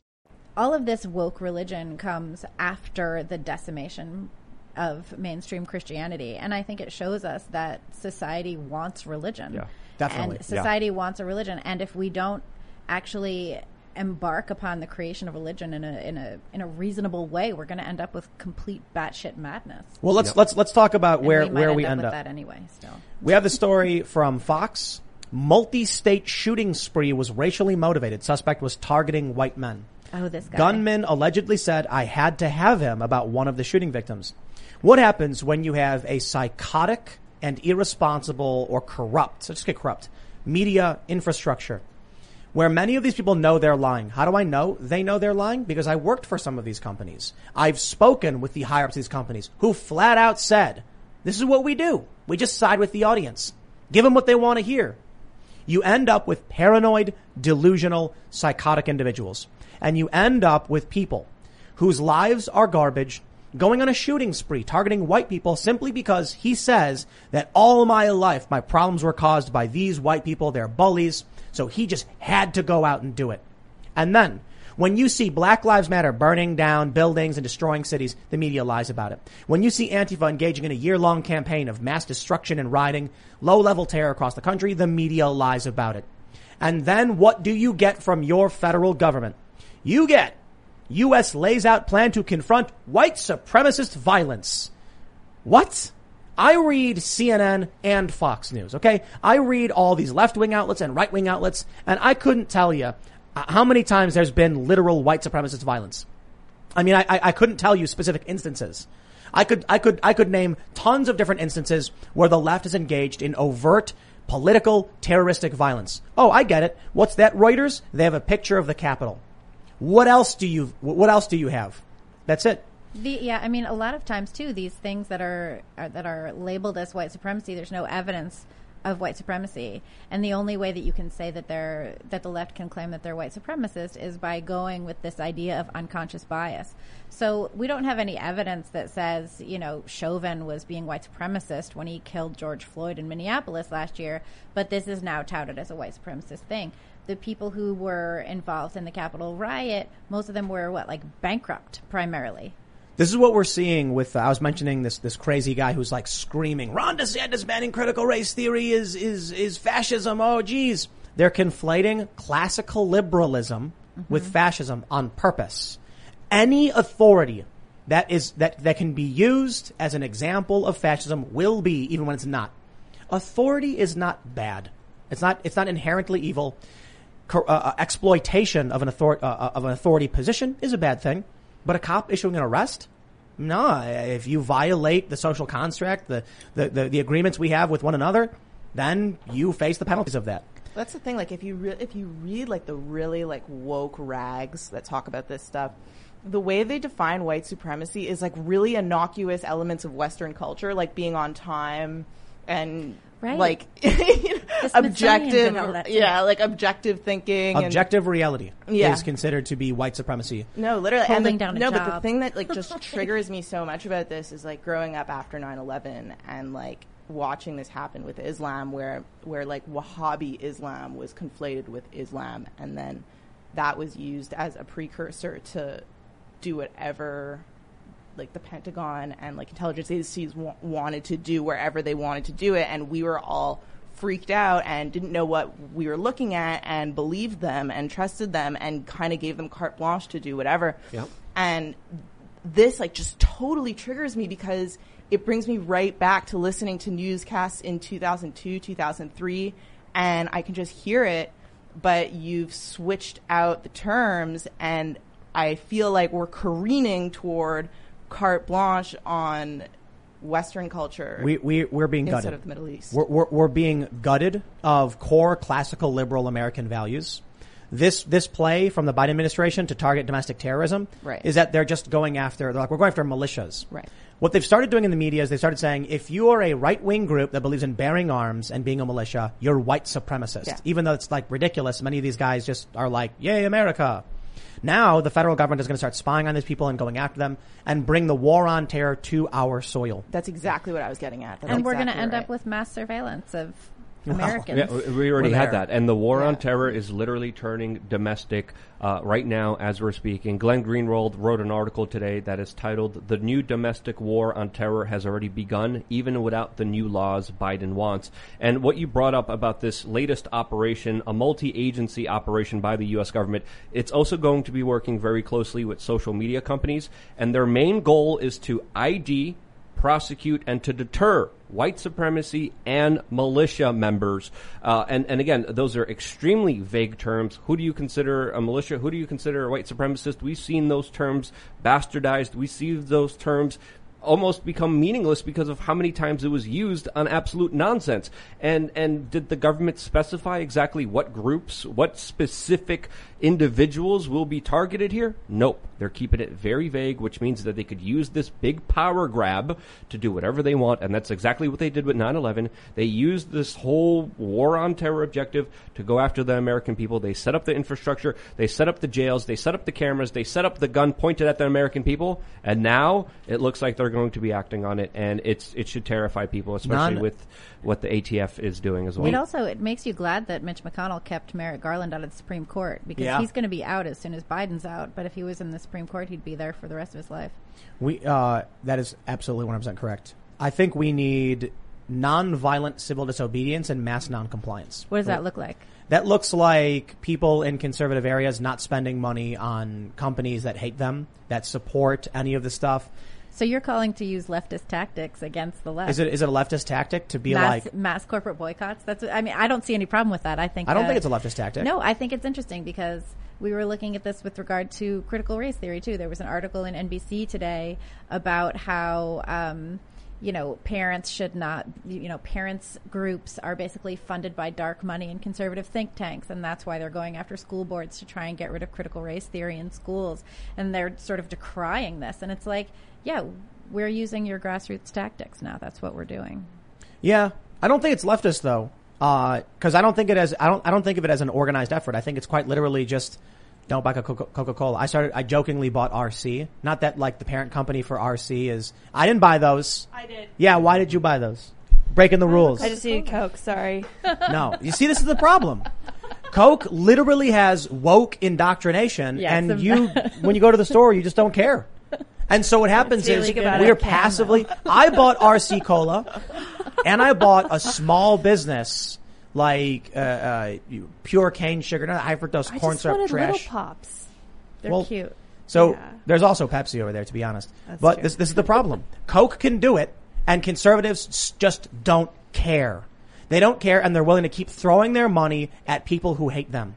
Well, it's kind of hard. I mean, honestly, I agree with you. Obviously, I totally agree with what you're saying, and that's fair. You know, you vote with your dollar, but it's just exhausting to be so wound up all the time. You know, it's exhausting to have to think about That's- what and like keep up with what. Like at one point, I wanted to boycott Netflix. I forget what my like grievance was at the time. It was a couple years ago. Cuties? And no, Oh, no, no. It was more way, recent, yeah. way predated. Big Cuties. Mouth. I don't remember. But- they did. They produced some kind of prop, like something that I figured was propaganda, and decided I was done with Netflix. And And- and, and- it's just exhausting. Oh, was you, it the cuties? Is that what you just No, said? no, No, no, Yeah, no. it Way wasn't. before. But and like and you know you start kind of like building up a repertoire of companies that you're just not dealing with anymore, and at a certain point you end up just kind of hurting yourself Just because giving in. No. you can Just just do. just giving up and giving in. That's exactly what happens. yeah, it's When exhausting. uh, uh, um, uh, yes, the fight against tyranny is exhausting, and I, I guess most people eventually just say, "I'd rather not fight at all. Please, master, just give me a piece of cheese, and I will do whatever you say." That's what's happening. That the is- yeah. We we watched our government shut down and destroy small businesses, mass print money, devaluing our own savings, and then we were forced to shop at big box stores and Amazon while our opinions were filtered through the machine of social media with insane garbled nonsense. Now, I will say, living in a in in Brooklyn in a heavily immigrant community, I was still able to shop at local businesses that were owned by families in the neighborhood Yeah, that's a good during thing. During the pandemic, and I appreciate that. What we're trying, so a lot of people are like, Tim, why are you still on Twitter then? Uh, look, we're trying to leverage the networks to the best of our abilities to get people to go to timcast.com, to build a website, to hire people, to build stuff there. Basically, I'll put it this way. It is the exodus. We're not going to just cut off our nose to spite our face. We're going to say, okay, we will use what we can of the system we have, but we're packing our bags and leaving. That's part of the process. That's why we're setting up more and more at timcast.com. That's why we're doing our own original articles because I'm trying to get away from the broken system and build something on our own. It's not something you can do, you can do overnight, but we can get started. Okay. So to be fair, maybe you don't stop, you don't start by boycotting literally everything on the planet, but stick to it. I canceled my Disney Plus because of the, the, uh, the, the thanking of the Shin, uh, Xinjiang, uh, paramilitary group that was, has the Uyghur Muslims. I'm like, I'm not going to support that. Granted, unfortunately, to be completely honest, I paid for a year up front. So, but I'm, I'm, uh, uh, I don't have Netflix and I don't have Hulu. I'm just, I'm done. Like, uh, Hulu did something about cultural appropriation and there's a period where I was like, I'm not going to boycott. I don't care about this. I don't want to get involved. And then I changed and I said, look, if your company wants to get involved in the culture war, by all means, go ahead and do it. I'm out. I don't want to play that game. So I bought jokingly RC Cola, but RC's parent company, I believe, signed on to the statement about Georgia's voting laws. It's like it's really hard to get away from. Yeah, the thing with the voting laws is infuriating because you have celebrities coming out and the you know full president coming out saying that these are Jim Crow laws, and if you actually take a look at the bills, they are merely rescinding the pandemic era. Yep. You know, allowances to make voting easier specifically due to pandemic restrictions. So it's not that they're Jim Crow. I mean, obviously they're not Jim Crow laws and they're, they're not limiting voting. In fact, in a, in several of these cases, they are expanding early voting. They're just pulling the things that are ripe for fraud. They're just taking more and more. And uh, unfortunately for the right, or whatever you want to call it, left and right is meaningless in a lot of ways. The left, we'll use it as a tribal signifier, is just really good at this. And the right is really, really bad at it. Well, it's because we've ceded culture to the left, and that has to stop. We have to. Right. I mean, it's like you were talking about. You're making your own culture.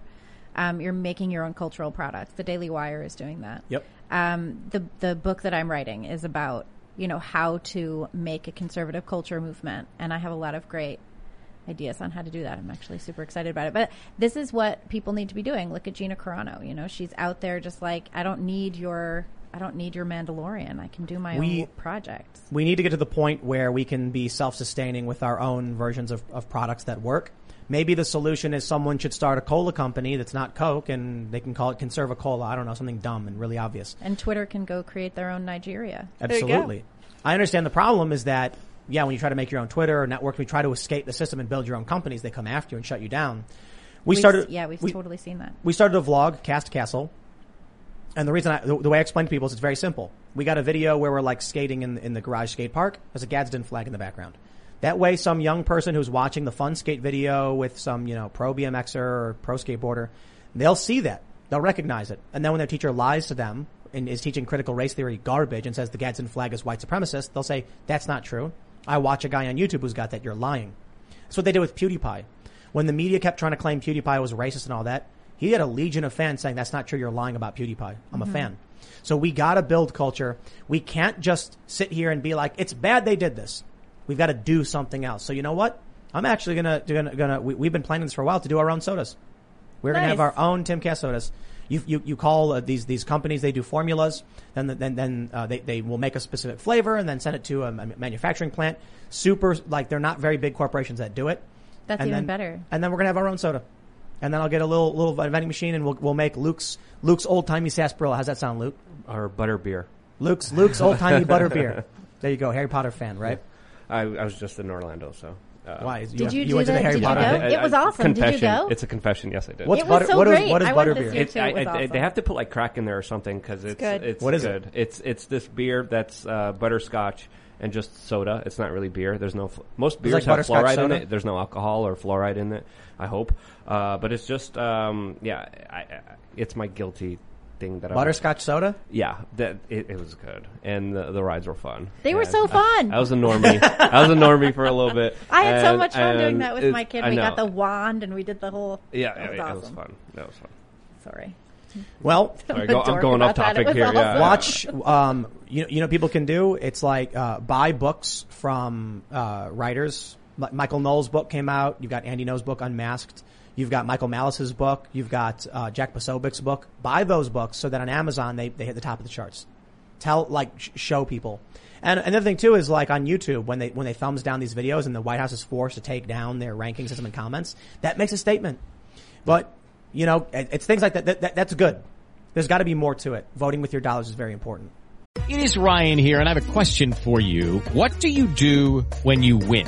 Like, are you a fist pumper, a woohooer, a hand clapper, a high fiver? I kind of like the high five, but if you want to hone in on those winning moves, check out Chumba Casino. At ChumbaCasino.com, choose from hundreds of social casino style games for your chance to redeem serious cash prizes. There are new game releases weekly, plus free daily bonuses. So don't wait. Start having the most fun ever at ChumbaCasino.com. No purchase necessary. Group. Void were prohibited by law. See terms and conditions. 18 plus.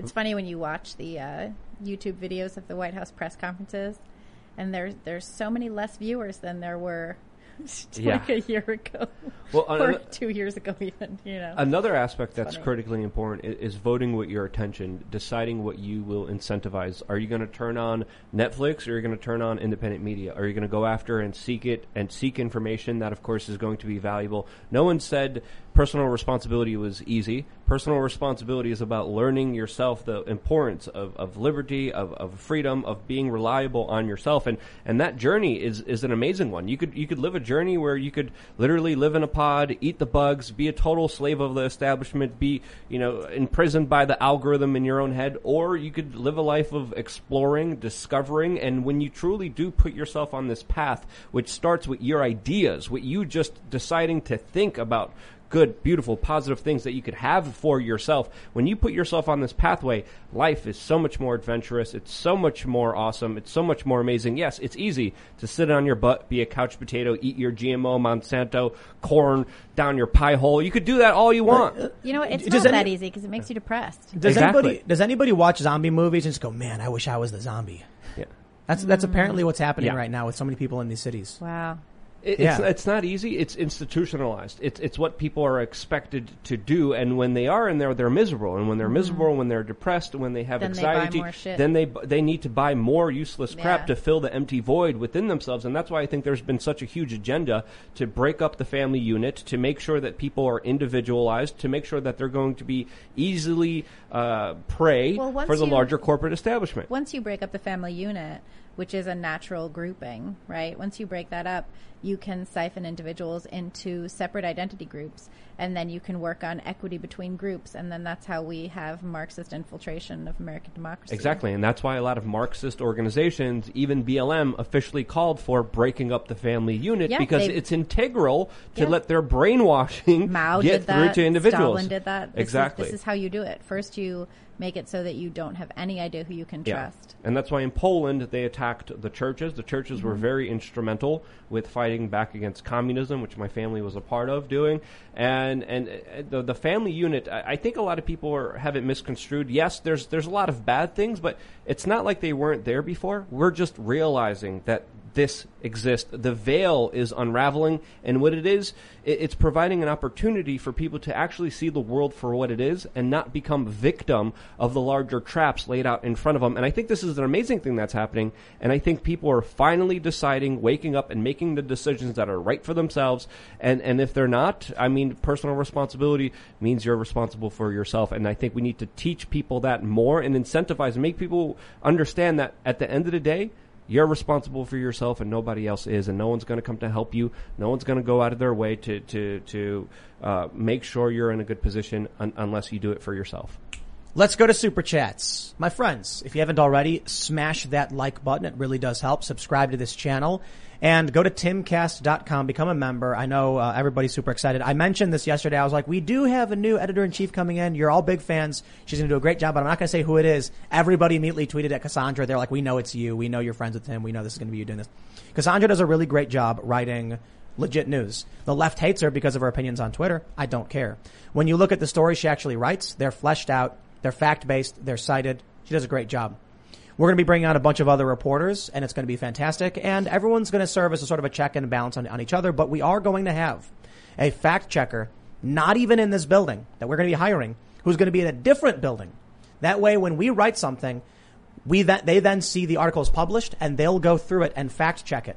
That's what newsroom's supposed to do. You're supposed to have an independent fact checker challenging what your own staff are writing. So you can complain all day and night about the individuals working here, but we're going to have a separate unit that does fact checking as well. It's going to be fantastic. And it's because you guys are members at timcast.com we're able to do this. My favorite is how they're desperate to lie. Someone, someone tweeted that I was trying to sell my house to get a loan or like get a home loan to pay for it. Not true. This is all coming because people signed up to become members and now we have the capital to do it. We don't need big fat, you know, fat cat Silicon Valley or New York investment firms. No, we're totally independent, baby. And we're going to be able to hire great people who do great work. And it's going to be awesome. Thanks to you. So again, smash that like button. Let's read some of these super chats. We got Svolstig says, breaking 1986, Chernobyl school with physics lab to blame for radioactive fallout. To say anything else is to deny science. Yeah, as we know that when Chernobyl happened, they, the Soviet Union was lying about it. And then we were like, yo, there's like radioactive particles everywhere. Something's happening. Yeah, but they lied. They're radioactive spiders. They're, Like the- wait, wait, wait. They're right now? In in Chernobyl. Right the- now there are spiders? Yeah, there are So you- spiders. if you want to be Spider-Man, you're saying I should. I think that's a good start. You'll- But you'll- they- you'll just get sick if they bite you. Don't- don't the, do that. The spiders have different. Um, the spiders that all have specific patterns have different patterns after Chernobyl. Oh yeah. Whoa, crazy. That's creepy, man. Elated Echo says, can't wait for Cassandra. Very excited. Screw the jerk that's dragging her. We want her here. Love you all. So if you actually read her articles, they're like really straightforward. You know, sometimes she'll write something where it's like got like, you know, like a, you know, some hyperbole in it, but that's whatever. But the stuff she's written for the site so far on, on like day one, it's all just like very straightforward quotes explaining what's happening and it's really good work. So they don't like it. And that's probably why she's really feisty on Twitter, but you know, that's too bad for them. All right. Jonathan Galterini says, Luke, cult, cult, cult, let's go. LOL. LukeUncensored.com. The physicality channel says these streams aren't live. This is like the craziest conspiracy theory. It's my favorite. I love it. Yeah, they think the streams aren't live for some reason. I don't How know can we prove it? I don't know. I'm like I'm reading super chats. I don't know. It's pretty complex. Yeah, it's like if someone, how do you, how do you not? I don't know, man. People are people are crazy. Rampton says I'm buying a We Are Change shirt because Luke's back. Well, thank you. I appreciate That's that very right. much. That's right. All right. Vladis Mosley says, Hey Tim, I think YouTube is playing games with your notifications. Today is the first time since I've been tuning in when I didn't get an alert. That's right. YouTube is uh, uh, absolutely doing that, and there's nothing. There's, there's, what can you do? I don't think YouTube owes me promotion, but I'll tell you this: so long as they do promote my content, I'll be like, go to timcast.com and become a member, because once we get to that point where we're self-sustaining, where people are sharing the articles and sharing the videos, uh, we're not going to need YouTube for anything. We need to build our own system. And, uh, you know, we're working on a bunch of open source projects to help expand the idea of independent ownership of content and fight back against the, the conglomerate, the conglomeration or whatever, conglomeratization of, of independent media, the takeover by the corporations want to shut down independent voices. We've got to build, we've got to resist, and that's what we're doing. All right. Sown, D, uh, DNB says, congrats on your newsroom, Tim, but how do you plan on ensuring it stays neutral? Twitter was the pro free speech platform until it wasn't. We question. don't. I'm sure it's only a matter of time until, you know, it's like 20 years and I'm like, you know, I started this to challenge the system and now I look in the mirror and I am the system. It happens. That's why we just need, you know, maybe one thing we can do is just, uh, uh, at a certain point when the company gets too big, we launch another startup and give people an independent newsroom. It's hard. It really is. I don't know. The, the biggest concern I have and the reason why we're launching all of this is because, look, I can be a guy on YouTube and talk about what I talk about, but what happens after I, I'm like, I'm old and I'm retiring? There's got to be something that lives on beyond me. At the very least, we can plant the seeds of this culture and hope it remains true and expands. Maybe there's something we can do with like corporate bylaws and restrictions or something. We'll figure it out. Jimmy Quinto says, I got my Doge shirt. Thanks. It's a great shirt, isn't it? No, no joke. Go to timcast.com, go to the store. And we got a bunch of silly shirts. We got the Diamond Hands Gorilla. He's, he hasn't sold his AMC stock, so of course he's rich. Then we got the Doge shirt, which is, they're all like this joke of like the I am a gorilla thing, but check them out. All right. The Weary says, I am a simple man. I see Luke. I hit like. Wondering if the Beanie Squad has looked into Share Tanzania at all. Mike Tyson did a charity fight for them. John St. Julian on YouTube. Right on. I think people are all screaming that they love Luke because they're worried he'll leave. They better. B. Rizzle says Gun Owners of America has pre-written comments for the ATF comment section on proposed rules for renaming frames and receivers and pistol braces ban. It's very important. Contact Guns and Gadgets ASAP. You should definitely check into that. I will look into that as well. Taz Riot says people often talk about the problems yet don't mention solutions. You want things to change? Form your own community, like an intention, uh, int- intentional community. Be the ch- be the change. Be the change, Luke. I heard that somewhere. Yeah. But in today's video, I was actually talking about the, the most important currency that you could have during turbulent times, and the most important one is social currency. The people around you, your neighbors, your family, work on uh, your relations because those are going to be critical when things break down, and they're they're already breaking down. All right, we got evil zombie hamster says Seattle City Council candidate Ubax Guard here pled down from a felony for a bomb threat on a school bus. Seattle Democrats are backing her. I don't live in Seattle, but I live in Washington, and Seattle's politics runs our state. Boy. Yeah, you we probably not We want to. broke that story the other day. It's That's crazy. crazy. It's crazy. I don't think people should live in these places. I don't think anyone should vote for that person. Yeah, but they're gonna. Probably. They're going to. So what happens when you have a cult in She government? called the children cowards as they fled out the back of the out, the back of the bus. You seven year olds, you're cowards. Yeah. You're all cowards. Wow, man. Wolf Frick, Wolf Freak says, security in Cali make $18 an hour. Trust me, I was one of them until last year when I moved to Texas to flee the coof. Oh, there you go. All right. First Thessalonian says, Luke, I saw the Gray State trailer and a video of We Are Change's reaction to the trailer. Claps and whistles and whoops. How well did you know David Crowley? Would you, Tim Guest, ever consider making a movie based on David's concept trailer? Um, th- the movie, uh, the trailer, the story behind it has been absolutely crazy. I, I met, uh, I met that individual. I think a number of three times. I was uh, around a lot of his uh, friends, um, and uh, it's it's a tragic, crazy situation of what happened there. Right on. It. E.C. Morgan says leftist cities need to collapse like an Atlas shrugged. Great to see you back, Luke. Missed you in the show. Now do the Federal Reserve. Yeah, we've been ragging on the Federal Oh, Reserve yeah. quite a bit. They deserve it. They're bad. Ward Spose says, good call on Cassandra, Tim. She's a good human from my perspective. As a person that hires people, I think it will be lovely. I think it will be a lovely relationship. My best. I've known Cassandra for like uh, a decade. We, you've known a for a, a really long time as well. Uh, around Occupy Wall Street. Yeah, yeah, yeah. So it's It been a like while. 10 years. Yeah. Yeah, and uh, I think this was like I think that that's why everybody guessed that I was hiring Cassandra because it's fairly obvious. I've known her for so long, and you know, but uh, we're gonna have a great team. We've got a couple other people. It, they're they're all fair. Like Cassandra is definitely on Twitter. She's feisty, bombastic. But the other people we're hiring are like, no offense to them, rather boring. Like regular journalists and reporters who write good work.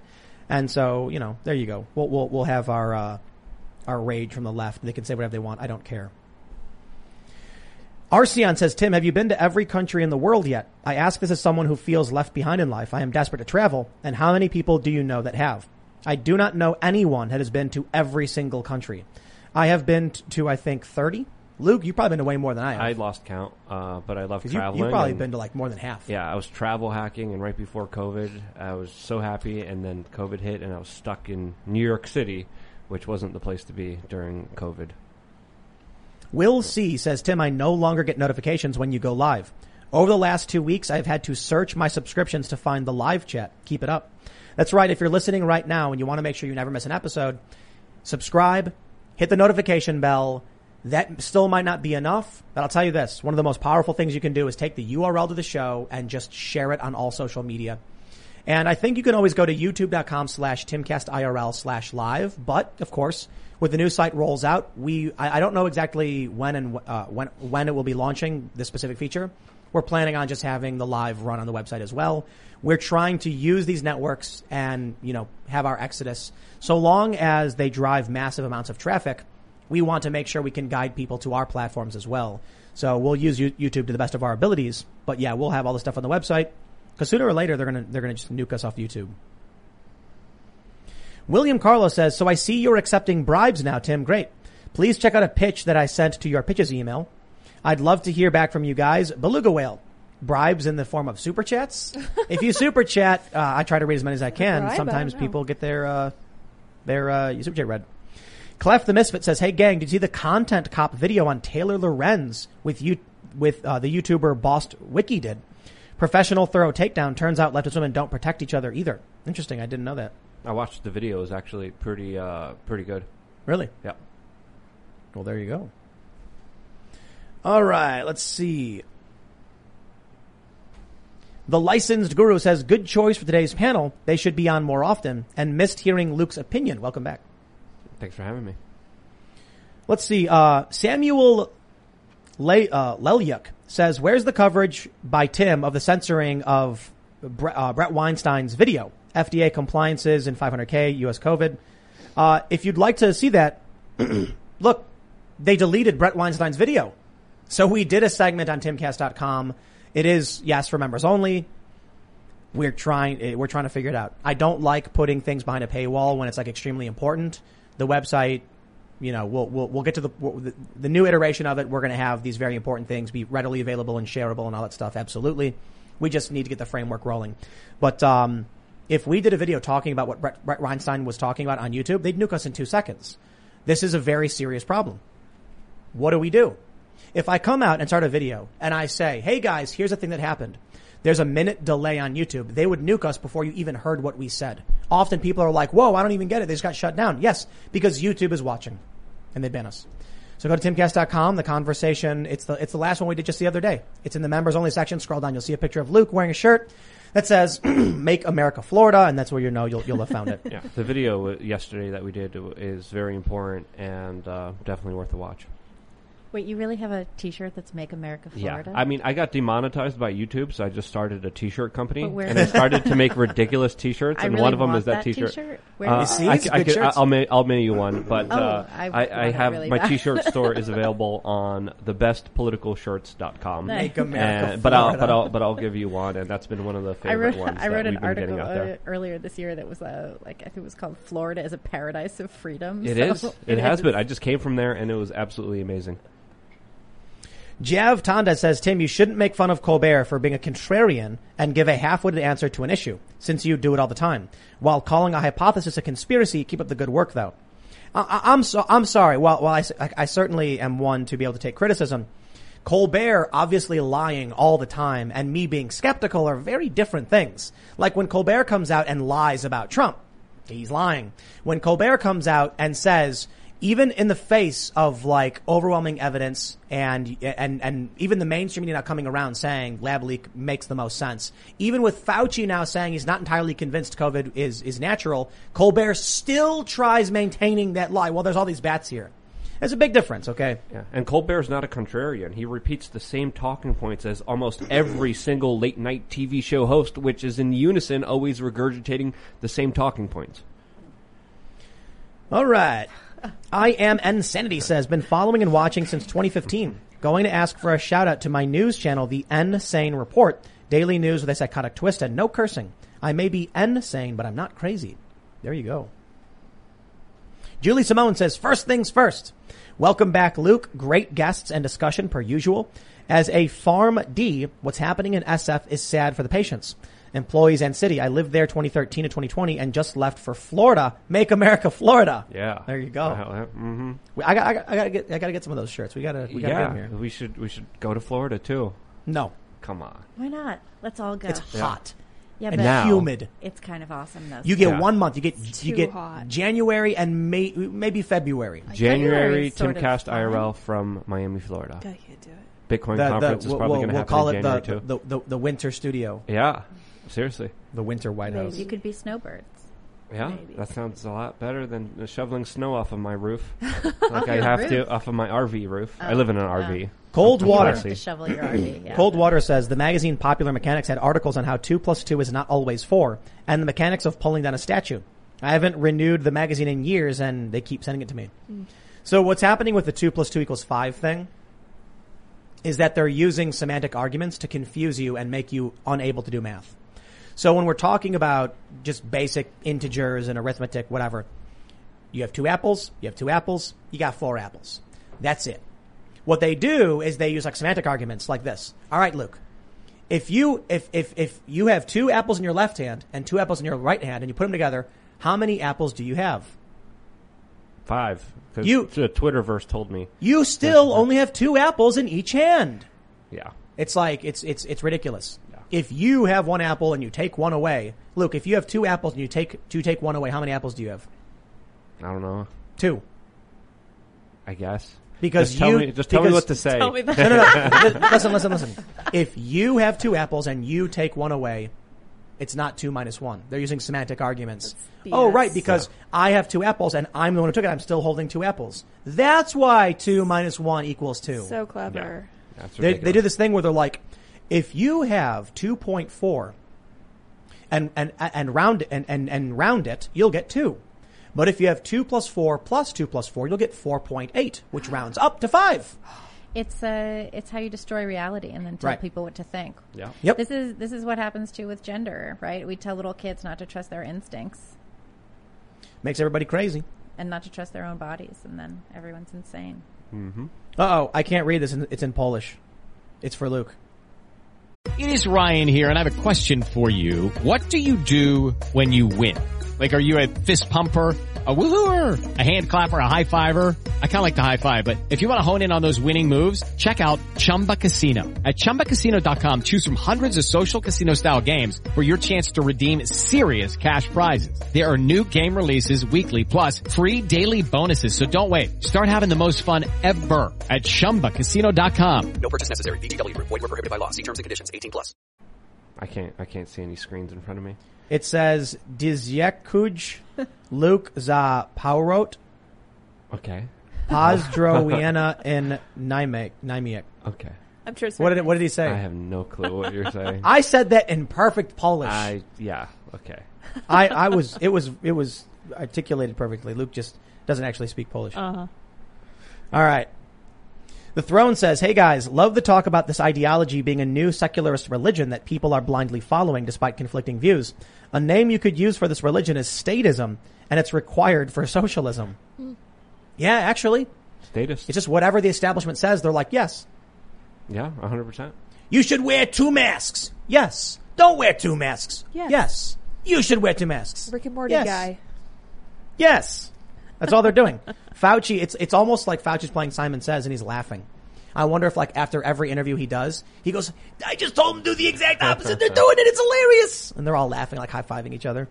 I can't believe they're falling for this. All right. Mrs. Awesome says, Tim, I completely agree with boycotting companies that go against interests, and you are also correct that people cave to the FOMO, which is going against their interest. People need to show their force by not caving. What we need, it's really simple. We need more cultural stuff. When people are on Twitter and there's a viral trend where they're like, dude, the new episode of, you know, like, uh, I don't know, what is, what's a popular show? That like, Big Bang Theory. Big Bang Theory, yeah! Conservatives need their own version of that. Dude, did you see that movie from the Daily Wire? It's so great, you know? Run, hide, fight. Yeah. Yeah. Did There you needs- see that? No, I don't, I didn't see it either. Did you see it? No. Yeah. Nobody saw it. No, I, I know a lot of people who did. They said it was pretty good. It's going great. well, they're just, they're just, well, that's, that's, that's the point. It's not, it's, it, they need more. One movie isn't enough for everybody to just watch and then like be like, oh, we need a good series. There needs to be a viral hit. If Daily Wire can put out something that's like on par with the virality of Game of Thrones, it's over. Then everyone's going to be watching Daily Wire. So that's the thing. Like, I feel like there's a reason why though that that hasn't happened yet. I mean, I don't think, and it sucks to say it, but I don't think that there's exactly an even distribution of creatives on the right and the left. That's- I think that there's a certain kind of person that tends, obviously, this is just speaking generally, tends to lean left, and there's a certain kind of person that tends to lean right, and they don't seem the person who seems who tends to lean right doesn't seem to be the same person that's the creative. I think that there's a reason why they they kind of like fall on different parts of a, of a chart. I wonder that that I wonder if that's true, or if perhaps the institutions and the gatekeepers that hold the keys to the kingdom of culture and art are so left leaning that it's hard to make any headway. If you, I mean, I went to art school, and people who might have had conservative views did not ever speak them. Playwrights that I mm-hmm. know who are conservative, they don't they don't talk about that. They just, you know, they try and like slip in their stuff underneath so that no one notices that they're saying what they're what they think. Maybe they should. Right. That's well, the that's problem. that's one. They thing ought to actually- stand up. That's And- one thing that I think will change the paradigm is that it's becoming like so militant. You know, these institutions were always liberal, but liberal had a different meaning. I mean, liberal was totally unthreatening and had no teeth, and it was just kind of this like free flow um, mentality. But it's it's totally changed from that. It's become totally puritanical, which now is incompatible with art and creating. And I definitely think that you're right, and I think that it's it's just changed form, and it's going to push a lot of creatives who aren't necessarily conservative, but just aren't like that. Yeah. Away and into the arms of We're- conservatives or just people who aren't puritanical. We're going to be funding sitcoms and films and comics, and the goal is just to not have it be political. That's good- the right move. It's we're gonna it's gonna have like undercurrents. You know what I mean? There's gonna be certain things about like being a hero, saving people, having personal responsibility, and stuff like that. But it's not gonna be overt like you know Trump as Superman fighting you know communists or something. Art doesn't have to be political. Yeah, it it it, it will I, it will it will have ideology in, ideology in it. Uh, it just won't be overt. It'll be like here's a hero. He's a hero because he believes these things, and that's it. Well, once you tap into old stories, and once you tap into like the river of human knowledge, uh, it's not about ideology. It's about telling classic human stories. Yeah. All right. Jay Schartzer says, "Thank God Luke is back. My throat was getting sore from all the puking." That's right. No Luke rebuke. Callum Askew says, first off, it's great to see Luke again. I just graduated from an arts high school in the Bay Area. We have been force-fed Marxism and CT since eighth grade. I've been watching y'all since the Kyle Rittenhouse incident. Thanks for keeping me sane during that. We try, man, but uh, it takes each and every one of you to share. Like people are saying, like, "Oh, I'm not getting notifications anymore." Out of sight, out of mind. They want to make sure you don't see it, but if they ban it outright when it's big, it creates a huge uproar. So they got to do it very, very slowly. And I'm aware of that, so I'm launching a website. We're bringing people on, and we're going to try and fight back. It's uh, it's what it's it's what we got to do. But we need each and every one of you to smash the like button, share the show, and help spread the word. At the very least, man. All right. Ski Man from Toronto says, Hey, Timcast gang, Great Reset is for real. G7 leaders voted unanimously on minimum 15% global corporate tax rate. Lock us down, force our money to big corporations, tax them to hell on their new revenue, bailouts, and more. They're not. Well, there they're not even trying to hide it. They use the same kind of generic talking points of building back better in their official G7 pro, you know announcement. Man. All right, let's see. We got one. Uh, someone mentioned a good book. Where are we at? Where did it go? Here we go. A.K. Kamara says, Tim, my guy, you got to read The Righteous Mind by Jonathan Haidt. The difference between liberals and conservatives is based on differences of moral in, uh, intuitions, not based on logical versus illogical. That's correct. Great It's called The Moral Foundations. And there's actually, I, I think the book may have only had five. They've since added a sixth, Liberty Foundation. Um, I always try to name them off the top of my head. It's, um, it's care, fairness, loyalty, Purity. purity. Isn't it, uh, isn't that sanctity or is it purity? Same thing. And authority and liberty. Did I say liberty? I don't know. There's six. And here's my here's my favorite. First, liberals only have two moral foundations: care and fairness. They don't care for authority, loyalty, purity, or liberty. Conservatives have an equal distribution of all moral foundations. The best one. Libertarians only have one: liberty. They don't care about you. They don't want to be fair to you. They have no loyalty to you. They care. They absolutely hate authority. There's no purity. It's just let me do what I want. Leave me alone. Hey, I'll take it. If they're not bothering me, I don't care. but I guess there are problems in that. Okay. Jonathan Kelly says, I am suffering some, uh, this, from same nerve damage as your friend. I don't know what to do. Docs included specialists don't have much to tell me. I'm in terrible, awful pain all day and all night long, head to toe. Man, sorry to hear it. Uh, yeah, a friend of mine's got nerve damage in his arms and legs.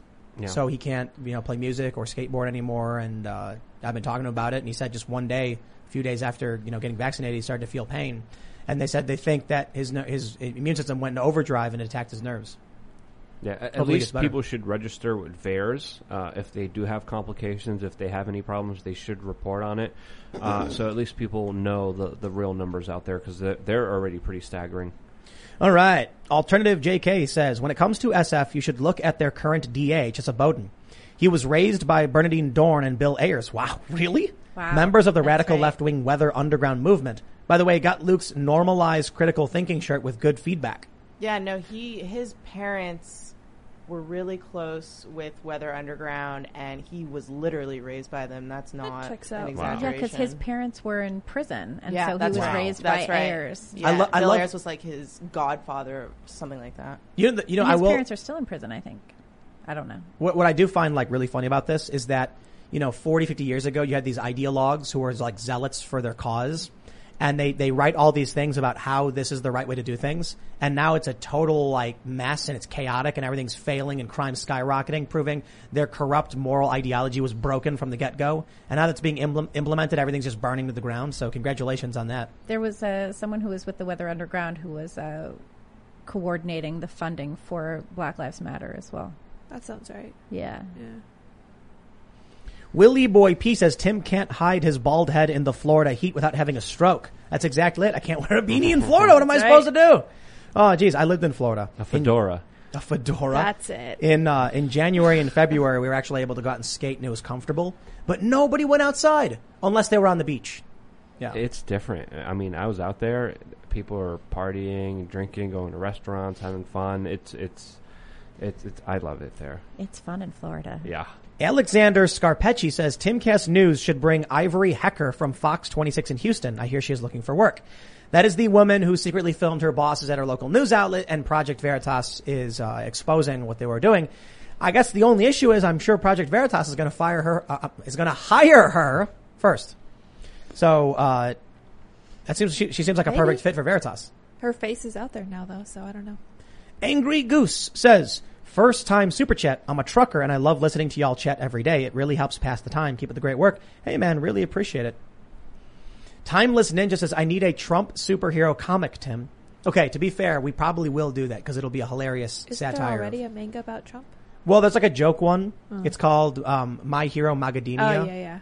And uh, I don't know if you guys are if you guys know anything about My Hero Academia, but there's a, uh superhero named All Might, and he's like super ripped and blonde and like strong. So they make Trump look like that. I really love the political cartoons about Trump where he's ripped. Ben Like, Garrison. yeah, Ben Yes. Garrison. Oh my gosh. It's like whenever there's Trump, he's all like, all, I'm like, dude, the guy's fat. he's out of shape. He eats You know. McDonald's all the yeah, time. I know. But I love in their version of like the, the you know, he's like, ah, and he's like all chiseled and V-shaped torso. Yeah, Didn't yeah, he yeah. serve McDonald's to like the winners of the NBA championship one year? Yeah. Or like some college team. They College loved it. team. Yep. Yeah. the media That was ragged on great, him, yeah. but they were all like, "This is awesome!" Yeah. Like a Big Macs. Great. I don't. I don't like McDonald's. I'm not gonna eat it. Top Yeah. three most hilarious Trump moments of his presidency. Literally serving McDonald's on a silver platter. Yeah, I know. It's It's amazing. Amazing. Uh, when he when he said only Rosie O'Donnell. When Megyn Kelly was like, "You called women fat pigs," and he's like, "Only Rosie O'Donnell."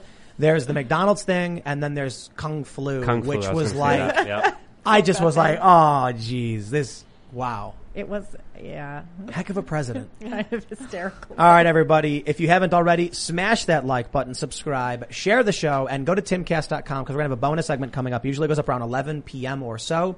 You can follow us on Facebook and Instagram at timcastirl where you can share our videos and like them because we're just trying to leverage the existing networks so that we can start moving to timcast.com. I want to make timcast.com like a big, massive network. I want it to be a multi-billion dollar media conglomerate that believes in principles and, you know, classical liberal values and things like that that's what we're working on. Maybe in uh, five years, ten years, we'll be closer and closer and closer. So that's the plan, man. You can follow me personally at Timcast across the board. This show is live Monday through Friday at 8 p.m. Uh, do you guys want to shout anything out so that uh, your social media or where they can find you? At Emma-Jo NYC on Twitter. You can- uh, if you really start digging, you'll find my Instagram, but that's not for work. uh, you can find me every day at thepostmillennial.com and on Twitter at Libby Emmons. And uh, wearechange.org is the website, top right hand corner. Just sign up on that email list. It costs you nothing, it's free, and I send you premium videos on there. My main YouTube channel is We Are Change. Hope to see you there. You guys may follow me on Twitter at Sour Patch Lyds. We will see all of you in the bonus episode where we say all of the things YouTube doesn't allow us to say, including swear words. That'll be at timcast.com. So thanks for hanging out. We'll see you there.